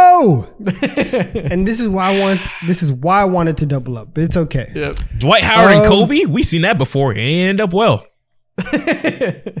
That is true. Isaac may have fumbled already. I'm assuming I have Um, a better talent this time. Steve Nash isn't Alright. walking through those doors. okay, so I have Bron. At, give me, give me Amar'e Stoudemire Okay. and Naturally. and give me Monta Ellis. Ooh, okay. Ellis. Fuck. you wanted it that bad? Yes. You weren't getting him. I was gonna sing that Monta Ellis post Post Malone song. It was a classic, bro. Used to bang that shit out with my Skullcandy He's a- headphones. What? It's a Post Malone song? Yes. I didn't even know that. Please send that. hard I need as that. fuck. I need that. You're a sicko. Yeah, bro, it was hard as fuck. Are you kidding me? All right. I think. Okay, no, I'm gonna go here. There's not a lot of point guards here. I'm surprised nobody picked him yet. There's one point guard. Give me Shaun Livingston. You got listen. Mid range king, old man game. Listen, That's- young that's Shaun Livingston pre-injury. I need that. Okay, that's fair. All right. So, give me someone who's been who's had a better career than Shaun Livingston. Give me Lemon Pepper Lou. I need that. All right. Sean Lemon Livingston is Pepper posting Lou- him up too small. You're Lemon getting Pepper Lou, destroyed by Monte McGrady. Ellis. oh yeah, no, I need. I no, you're not. No, you're not. Let's relax. All right, and then at my four or five, this is flex.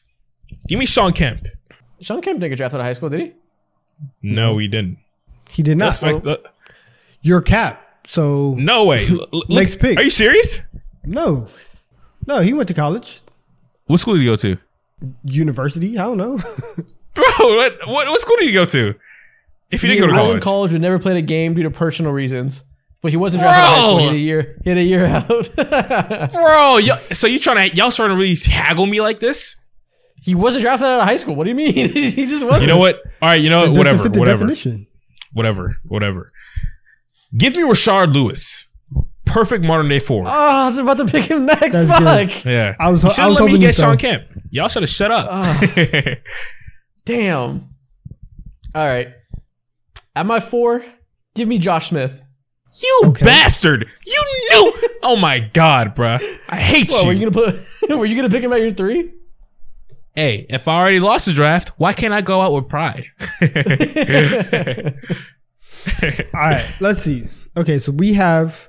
I'm gonna have Stoudemire at my four. Let me go ahead get my five. The homie, give me Jermaine O'Neal.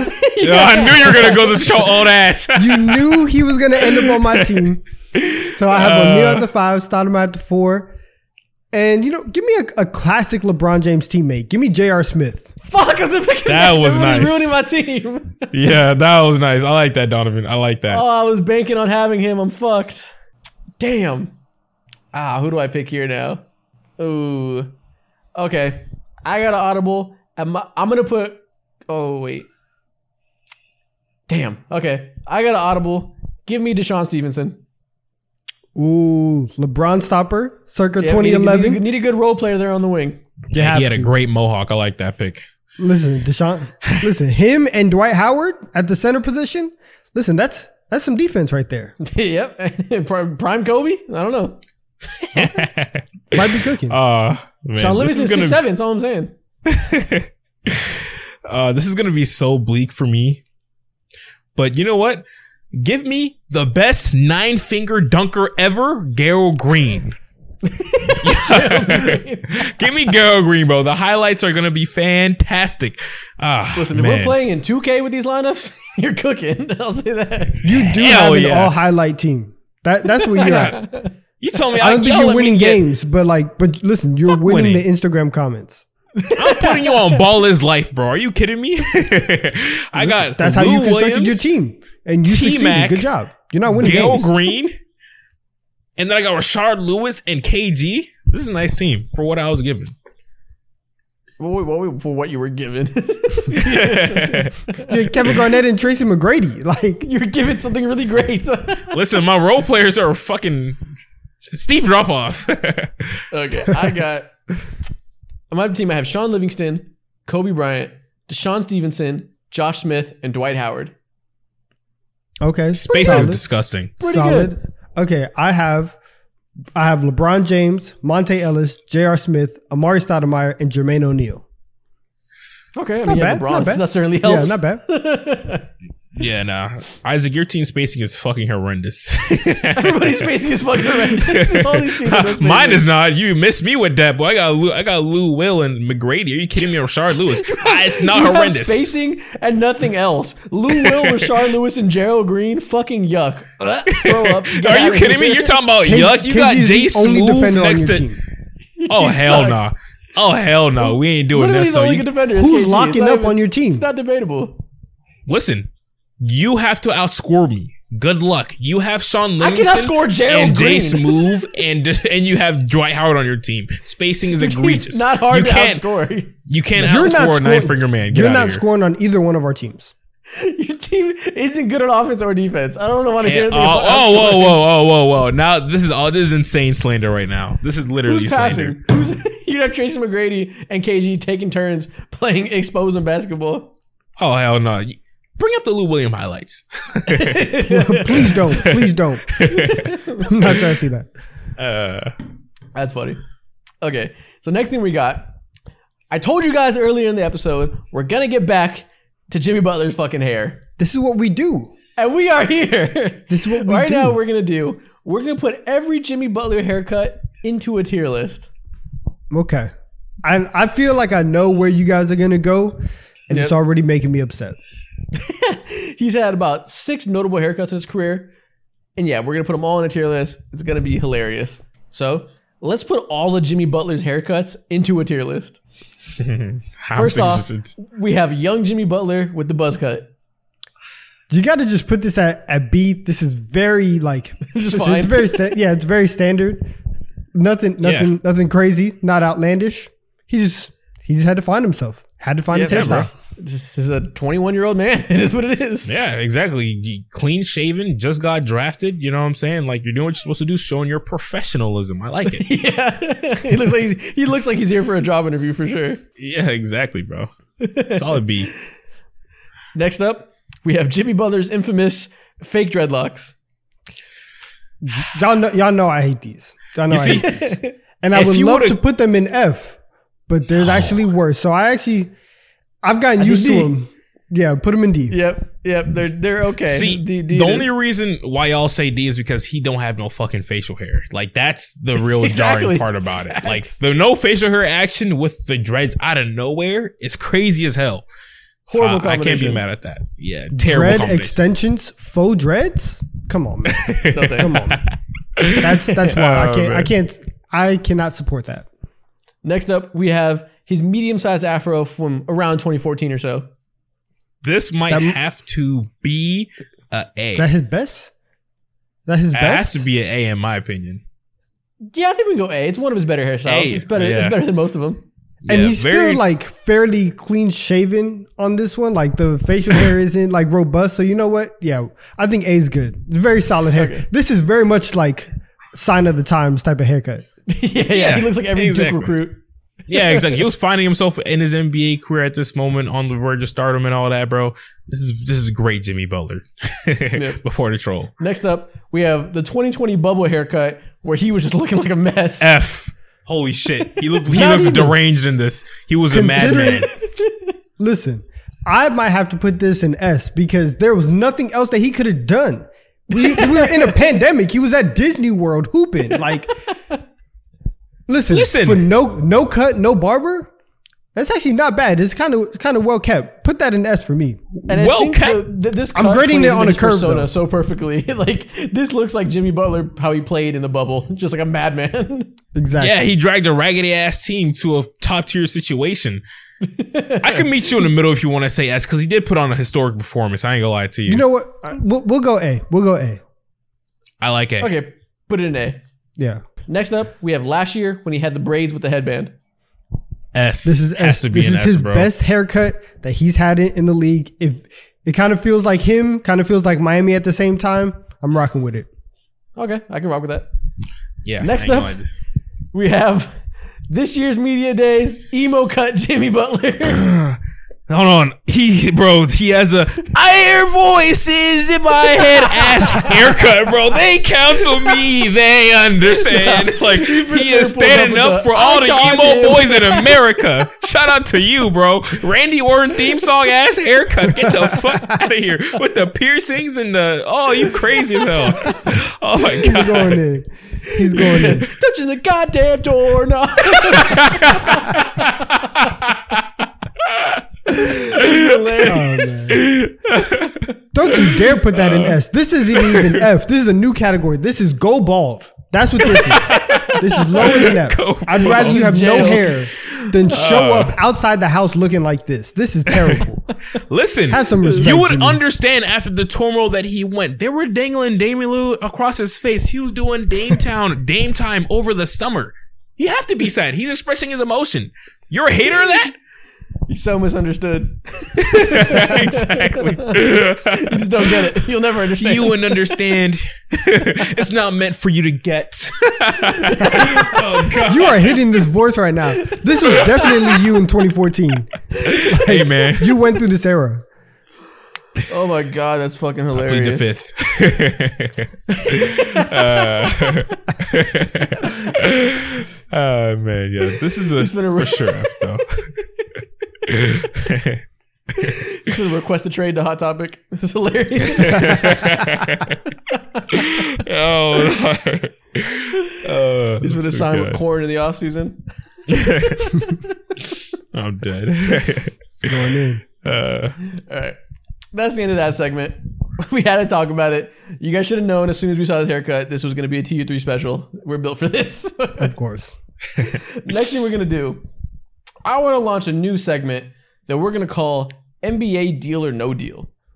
Okay. How this is gonna work is I'm this time we're gonna do it around Lamelo Ball, and how we're gonna do it is every time we do this, it's gonna be around one player, and I'm gonna list you guys a series of trade packages, and you gotta tell me if you would take the deal or not. You gotta say deal or no deal. Sound good? All right. I'm I'm with it. do it. So, NBA Deal or No Deal Lamelo Ball edition. Getting ready to slam that case down. Shout out Howie Mandel. the goat.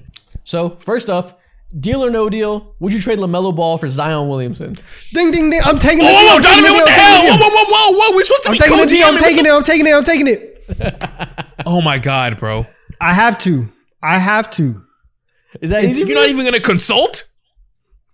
This is my franchise. this Fucking for, quit, this bro. for me Fuck and this my job. team. Fuck Yes, you I'm, this yeah, job, I'm. I'm taking I'm taking that deal. I understand. I understand all the health issues that come with Zion Williamson. But listen, you give me one year to figure out if he can be healthy, and then if not, next year I know I can flip him for something else. So Oh my god, bro!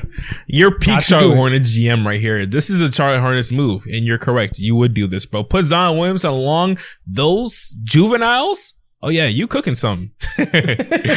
Ah god, but I would say no deal. I would say no deal because I feel like no, Lamelo Ball has rare air type of potential because of the range that he's shown that he has, while also being an elite of the elite passer, and then being six seven. He's never gonna be like, and he's never gonna Rare be an air? defender.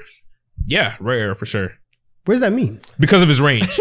like the type of player, the type of player that he is. There's not a lot of players in the NBA who has extensive range, like a Trae Young or obviously Damian Lillard or Steph Curry or whatever. And he has a tendency to like those deep type of shots, and that alone separate that puts him in a different category offensively. That we, I mean, he likes to see. take them, but he can't make them like they can. You'll see this season. nice. Yeah, I mean, I I understand the hesitancy given Zion's injury history. I'm willing to take that bet on Zion long term, so I would do it. Next up, Lamelo Ball for J Dub and Josh Giddey. Donnavan, don't say none. I am declining this deal. If you offer me Josh Giddey and Jalen J Dub, I love them. I love both of these players, but I ain't doing this, bro. Neither of those players will ever be the cornerstone of my franchise. Mm, never the okay. face. But they're great. Listen. They're they're cooking. They're great, but I, I can't I can't do this. I understand. I understand that they might never be the cornerstone of your franchise the way LaMelo can. But you add one more piece to them two, and you are cooking. Facts. That is So true. yes, yes. Listen, those two are Brandon Miller? I don't know. I mean, that is Yes. true, but it's a lot easier to find those two pieces compared to finding the piece that LaMelo Ball is.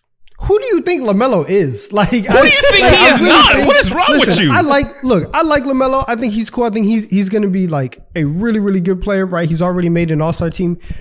But let's not act like he's you know one of like the ten best players in the world. And if you're getting J, if you're getting J Dub and Josh Giddey, yeah, yeah, that makes that makes sense.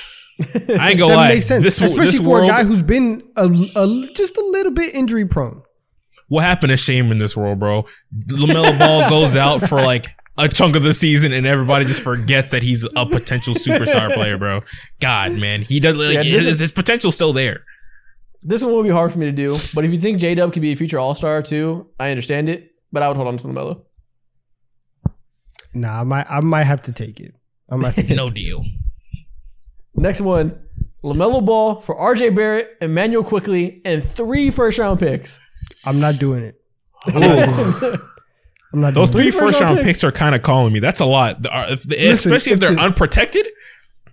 If the Knicks if the Knicks offered this to the Hornets and they accepted it, I would be ecstatic because I knew that we just fleeced the Hornets for everything that, that they had.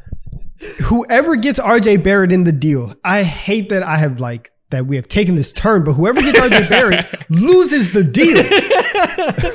it's simple as that. No that. matter what, it don't matter. just RJ. Yeah, oh, you no lost, matter my no matter what, because you're gonna have to get rid of him in two years or whatever. So now it's just Immanuel Quickley and three first round picks for Lamelo Ball. Are you doing that? No, I'm not. I'm not. Yeah, doing You know no what? deal for me. No chance you. in hell I'm doing this. No I deal. agree with you. You're getting Throw blocked if you out call me with that window. BS. No. Yeah, tell the bro, banker you're don't even call me. I know. Facts. Don't call me back. All right, last one. Lamelo Ball for Paul George. This is a good one. No but I might have to say no deal because I have the next Paul George on my team. Why would I want to be redundant? Plus, this man's like 34 years old. You know what I'm saying? so it's like, I'm good on that. Give me Lamelo, the young star. Yeah, the age and the is the age and the injury history make me want to say no. So I'm Yeah, yeah, I'm you get a decade of Lamelo and probably three or four more good years of Paul George. Yeah, he would be a fucking fantastic vet in that locker room, though. No more goat life Kai Jones, man, who likes to do those outrageous stuff. I'm sure all the Hey tomfoolery man, would he's come going to through an end. something. go go with Joe. He's going through something. Are you telling? Are you? Listen, man, four years of Paul George, that's valuable. He's, he's really fucking good. I mean, yeah, like if you're the Sixers, if you're on the edge, if you were on the edge of a um of a Yeah. championship, maybe. But if you're still rebuilding, trying to find your identity, now is not the time to go trade Lamelo Ball for a Paul George. If I I, was the. Clippers, Some though, you guys are I would do this in a fucking heartbeat. Hell yeah, man! You don't have to pay Paul George anymore. Okay, next thing we got, we're gonna run back a classic, old versus new. This one will be around NBA teams from the same franchise. So you guys will see them on the screen. A team from a couple decades ago versus their version this year, or in a in a relatively recent year. Okay. Very simple. So, which NBA team is better, old or new? First off, we got the New York Knicks, the 2013 Knicks or the 2023 Knicks. Don, I'm gonna let Listen. you cook in this one. Whew. The 2013 Knicks is an all-time team. Okay, you have to Oh my understand. Listen, You're this gross. is one that shows of bas- this is That's one New York of basketball right there. Gross. This is one of the greatest teams to ever lose in the second round in NBA history. okay, you don't understand. Hashtag Knicks tape was going crazy on Twitter. Uh, Listen, this is this is maybe not peak Carmelo Anthony, but peak New York Carmelo Anthony. Amar'e Stoudemire's knees hadn't exploded at this point. You were still good. It- you had a very young Iman Shumpert. This was this was Knicks tape was rolling. 2023, it was fire. It was good. Julius Randle's still here. I Oh don't my love gosh. that. I RJ think Barrett, Jalen Brunson would give them buckets. He probably Yeah, he probably could. Nobody else on this 2020 on this 23 team is giving them buckets. That's not happening. Listen, Josh Hart is striking fear into Melo's heart. yeah, man. You telling me Lame- Quentin, Gri- Quentin Grimes is? You telling me Quentin Grimes is not gonna lock up Melo? Listen, I call Quentin Grimes the breakout player for the Knicks this year. He would get 45 put on his head by 2013 Carmelo Anthony. Like let's Oh, not let's not play around. No, I'm kidding. I, I, we can go 2013. That's fine. Next up, we got 2009 Lakers versus 2020 Lakers. Listen, this one is this one is for nostalgic purposes. This one's tough, but if we're being real, 2020 kind of clears. It's not tough. It's not tough at all. 2020 2020 whooping their ass. I'm sorry, I love Pau Gasol, but he ain't doing nothing with peak AD, bro. Yeah, with 2020 AD when he had that jumper, you, you can't guard that. Like bubble AD was a fucking monster, and obviously shout out Kobe. 2020 LeBron was still oh, damn near peak LeBron. I I, I don't see any world where the 2009 Lakers can. can uh, The only. Listen, let 2009 Ron Artest try to defend LeBron. Those elbows are going, right? That's going to be a fight within two games of the series started. Nah, And listen, see, say what you want. Derek Fisher's rainbow shot was going in that year, so I don't know. Rondo might have a problem. No, See, Rondo look- randomly turned into a productive player again for the last time in his career. He did. He That did. is true. Somehow he recovered his career from the grave for nine months to make a championship run. That Yeah, is I'm true. t- Instead of Ron 2020 clear. Artest, instead of Ron Artest trying to guard LeBron, he needs to take that energy to the easiest hurtable target, which is AD at that point in time. Give him a little and one in his back, and I, on God, he's out for the rest of the year. Back spasms. It's over for him. That's funny. All right, next one. The 1993 Suns versus the 2023 Suns. This is Oh so my unfair goodness. because I'm we sorry. have not even seen these guys play.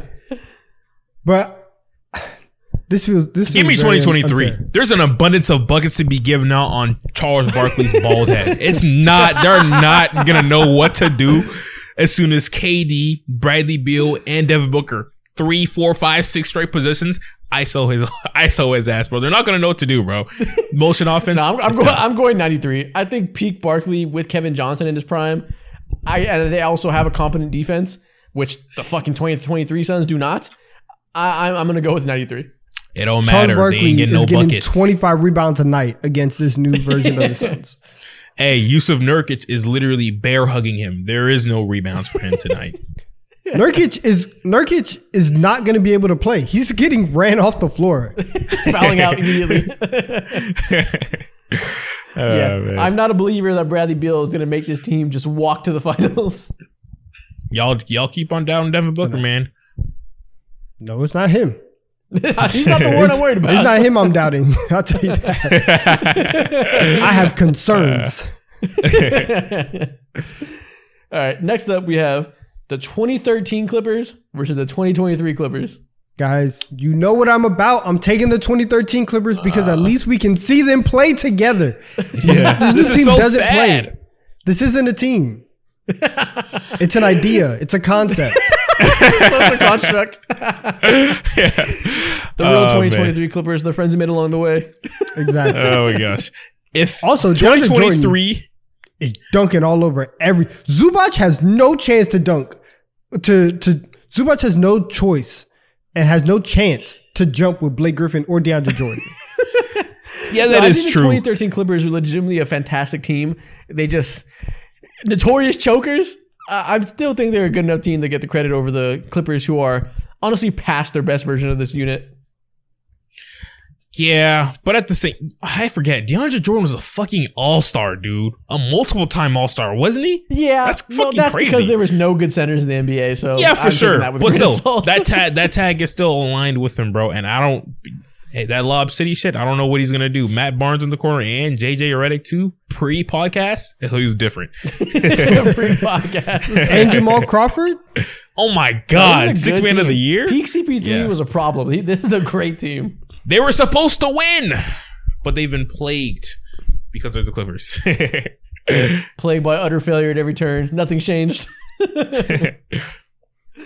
All right, next up we got, let me scroll down. Next up we have the 2015 Warriors versus the 2022 Warriors. 2015, easily. Easily? Eas- Ah. easily. I under listen. I understand what 2022 did and everything that they were able to accomplish. 2015 was 67 and 50. They were the best team in the league. The defense was there. You had a younger Steph, a healthy Klay Thompson. Stop it. Oh, yeah. That Klay Thompson's Yeah, the biggest then- difference here. Klay Thompson was nice, still had peak of his powers defensively, still had more offensive juice than he does now. And Draymond was fast, could shoot a little bit. And you Exactly. had Iggy. That's the biggest thing. And then they Yeah. also had a lot of bench depth as well around that. Crazy. Leandro Strength Barbosa. numbers. Yeah, bro, exactly. Like this was part of peak Warriors, you know what I'm saying? So Yeah. or pre-peak Warriors. So I'm definitely leaning Listen. 2015. 2022 did have Wiggins and those couple months of productive Jordan Poole, but I don't think that outweighs all the advantages of just youth that 2015 had. Draymond Jordan when he could is getting shoot was posted up crazy. every play by Shaun Livingston. oh my gosh, yeah. That's at least 12 So who's points guarding off the board Marreese right there. Speights? Who's guarding Mo Buckets? Tell me that right now. And when I think of Marreese Speights, I just think of that random ass bunion on his head, bro. Oh my god. I ain't Man has a guarding him, bro. condition. Like leave him alone. I will say 2022 Steph clears 2015 Steph, so that's the one advantage that the new team has. That is true, is but true. 2015 Klay clears 2022 Klay. So by a mile. far. Yeah. All right, we can go old. Last one. The 2012 Grizzlies versus the 2023 Grizzlies. Oh man, the 2012 Grizzlies were a vibe, bro. Vibe. What a way to describe them.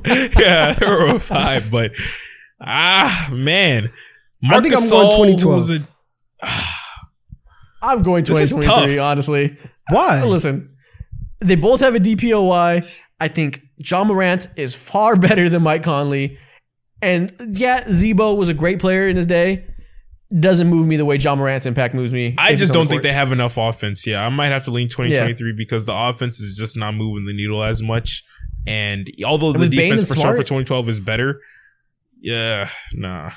First of all, Shut- Jaren Jackson, Jaren Jackson Jr. is getting two rebounds a game against Marcus Gasol and Zach Randolph. He is Se- getting second of yeah, yeah, you're right. second of all, being put in a straight jacket. Ja Morant is gonna have to beat Tony Allen off the off the dribble every single play, and then go into the trees of Zach Randolph and Marcus Gasol. That I is true. just- He's not doing it. He's not doing I'm it. just not moved. This team is This- too advanced, and they're not talented enough. That's the thing for me. Bro, They they, don't. have, they don't have. They don't have to be. The game's going to be seventy to sixty-eight. Like nobody. they don't have to I think you underrate how much better the Grizzlies are going to be since they shipped Dillon Brooks to China and brought in Marcus Smart. That's such a meaningful upgrade. I this did forget about good. that. I did forget about that. You're right. You're right. Yeah, like I, I I, think I, 2023 just, just wait. going to be Just wait. good Just wait. Jacques is Me. back. Just wait. Me. Let's go. I forgot losing Dillon Brooks put them over the edge. They're a real championship contender now. The They power can of do some Dillon stuff. Brooks. Addition by never- Yo, that's crazy. The power of Dillon Brooks, bro. His impact. yeah, man. That's that segment. We can move on to the next thing. Next thing we're gonna do, I'm gonna list some NBA players, and you guys are gonna have to tell me from one to ten how much do you still believe in them. Let's do it. Okay. This should be an interesting one. It's gonna be guys that have either been disappointing, have either been bust, have something to prove, for a variety of reasons. Okay. Okay. So, on a scale of one to ten, how much do you believe in these NBA players still? Ben Simmons. Two. Three. Damn. Damn. We're right here. Y'all yeah. We're right here. off. Yeah, I don't. nah. No, the back issues. The the back issues are concerning. The fact that he still cannot shoot free throws. The fact that he still cannot shoot jumpers. He just hit the 10, fact- three, 10 straight the other day. Are you kidding me? Thank God. Listen, I think that that was edited. I do not believe that. I don't believe that. AI. that I think it's I don't believe that actually happened. I'm gonna go with five. I don't think it's likely that he gets back to his old self, but I'm holding out hope for at least one more year that another year removed from injury, he can have a chance to get at least somewhat back to All Star form. But if this year comes and he's still mediocre, it's over. Yeah, after this year, there is no reason to go ahead and believe in him because he's shown no predicator to that. But I think three is a good three is a good rate because they, if he fails, how can I be disappointed? I have no expectations, so I'm Yeah. leaving it at that. Okay. DeAndre Ayton. I'm gonna say a I'll go about a five. six. Okay. Yeah. Yeah. That that makes that makes sense. I think that I think Ayton is now going into a situation where you have a lot of guards and it's just going to be him and Robert Williams, uh, like really like manning the the front line, manning the center position. He's going to get a lot of touches. He's going to have a lot of opportunities to run the offense through him. This is going to be kind of like a rebirth for him. So I I think that like he's already physically talented. He can take that to to a different level in Portland. I'll go with seven. I think he's gotten a little bit underrated. People, he's playing for a coach that fucking hated his guts last year, and now he's going somewhere. Like you said, he has a chance to rewrite himself and have a second chance with a new unit that doesn't have those chemistry issues. I think he'll be better than people think next year.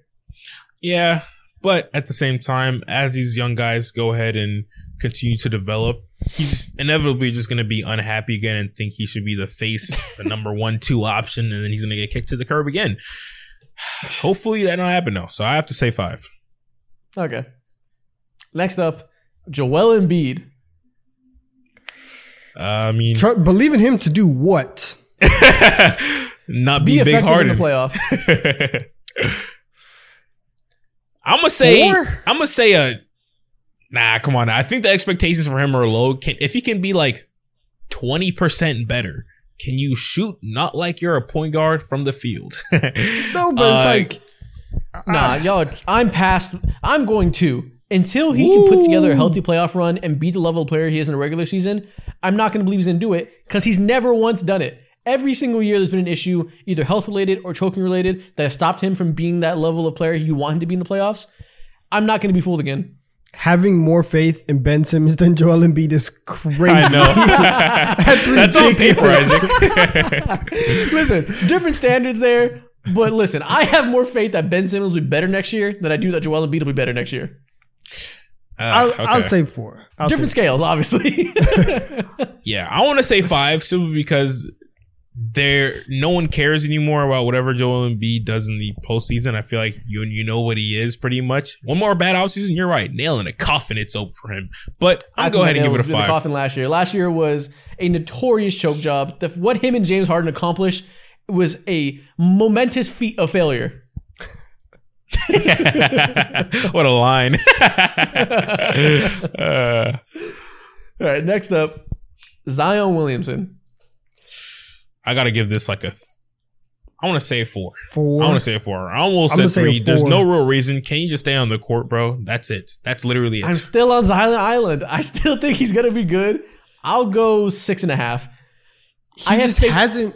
Uh, he just hasn't been healthy at all for like a reasonable stretch. It's been four seasons en- and he's had in his entire seventy-five percent of a one healthy season. Yeah, I just, I just don't, I just don't see it. I can't, I can't get there. Only reason I'm holding on to hope is the Joel Embiid comp. He had three or four years in the beginning of his career, riddled by injuries. He got it together decent amount, and he made MVP season type runs. I hold a little bit of faith that Zion could do the same thing if he takes his health seriously. So I'm, I'm still give him a chance.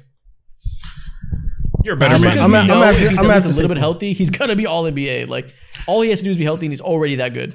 That's a little bit healthy, but That's a huge Listen, task if you have to ask. play 65 games, I don't think that Zion will ever play 65 games in a season. Oh Damn. come on! Eventually, he Damn. probably will. I don't. I have no reason to believe that he will play 65 games in a season. That's crazy. I mean, you're not wrong for that. You have he he did provide you no no proof behind that. There's so- no proof. Yeah, exactly, bro. Don fair Williamson. I challenge you to play 65 games this season. I challenge you. To fuck the bucket of ice. Uh, All right, next up, Jordan Poole. oh, 10. Oh my God. He's going to do exactly what I expect him to do. Go ahead and collect his buckets, the baddies, and go home, bro. And make and make everyone on them fantasy sports happy as hell. yeah, I'll go I'll say eight. I think he's going to be a lot better than he was last oh, year. I think that he'll be on a team that is tailor made to let him cook, and his reputation will recover amazingly. Yeah. I'm I'm gonna go six. I think that this What? can go. I Oh my listen, God. Hear, hear me out. Hear me out. Hear me out. Hear me out. I think that this can go either way, and I think that Jordan Poole can very clearly, and it sounds like a lot of people already expect it. Jordan Poole can be a really good player on a very bad team and get a lot of just like Yep. hey, hey, you're averaging 25 because you're the only one here. He could be that, or he could take another leap. But like, yes, he's gonna have the opportunities to cook, but he's also been very erratic throughout his career. So there's is a possibility that he's just an inefficient chucker whenever he gets to Washington and they let him take 25 shots a night. Yeah. Listen, I didn't say they'd be a good team. I didn't say they were tailor made to win games. I just said he'll do good. I just said he'll do good. Oh, It can go, it can go either way. But I, I'll put the six just because he is talented, and I'll give him some props for that. Okay. Next up, James Harden. Oh my God, zero, Zero. What? He does. He deserves nothing, bro. Zero. Listen, man, I was a James Harden stan for years. The Rockets were my second favorite team. I wrote for him to death. Done with that shit. I'm not gonna Damn. believe in them ever again. He will not break Scar my heart child. one more time. I'm over it. Scar child. I tried to You're tell protecting you that inner child years you now? ago. Damn. Listen, it was three playoff meltdowns ago. I gave up hope. Now I'm just sad every April. yeah, no, it's definitely. I'm not. I'm not sad, and I'm not. Yeah. I'm not sad. I'm not disappointed. I'm not even surprised because I expect him to underdeliver in the playoffs at this point. It just is what it is. You've been used and abused and confused for years, and look at you now, Donnavan. look at you now. You're not letting, letting anybody trick off you anymore. I respect it, Never. man. Uh, Never. James Harden, yeah, I give it a zero, bro. Anybody tricking on me? Next up, Karl-Anthony Towns. Once again, to say to a do what? five. Like I don't know. to be healthy, to be healthy and maintain whatever status po- and To be a whatever star level positive player light worth in the NBA. to be a star level player worth building around. Oh, that's a zero. That's a status. That that's a, that's a, Bro. that's a zero. I think that is like just un, that's just unreasonable to ask of him. Now, can he be? Can he contribute to winning basketball and be the third option on on a team? Yeah, he he definitely has roles to where he can like be a viable piece to a very good team. I will never build my team around Karl-Anthony Towns, so that's just a zero. But he has GMs other roles that going he can from- fill though.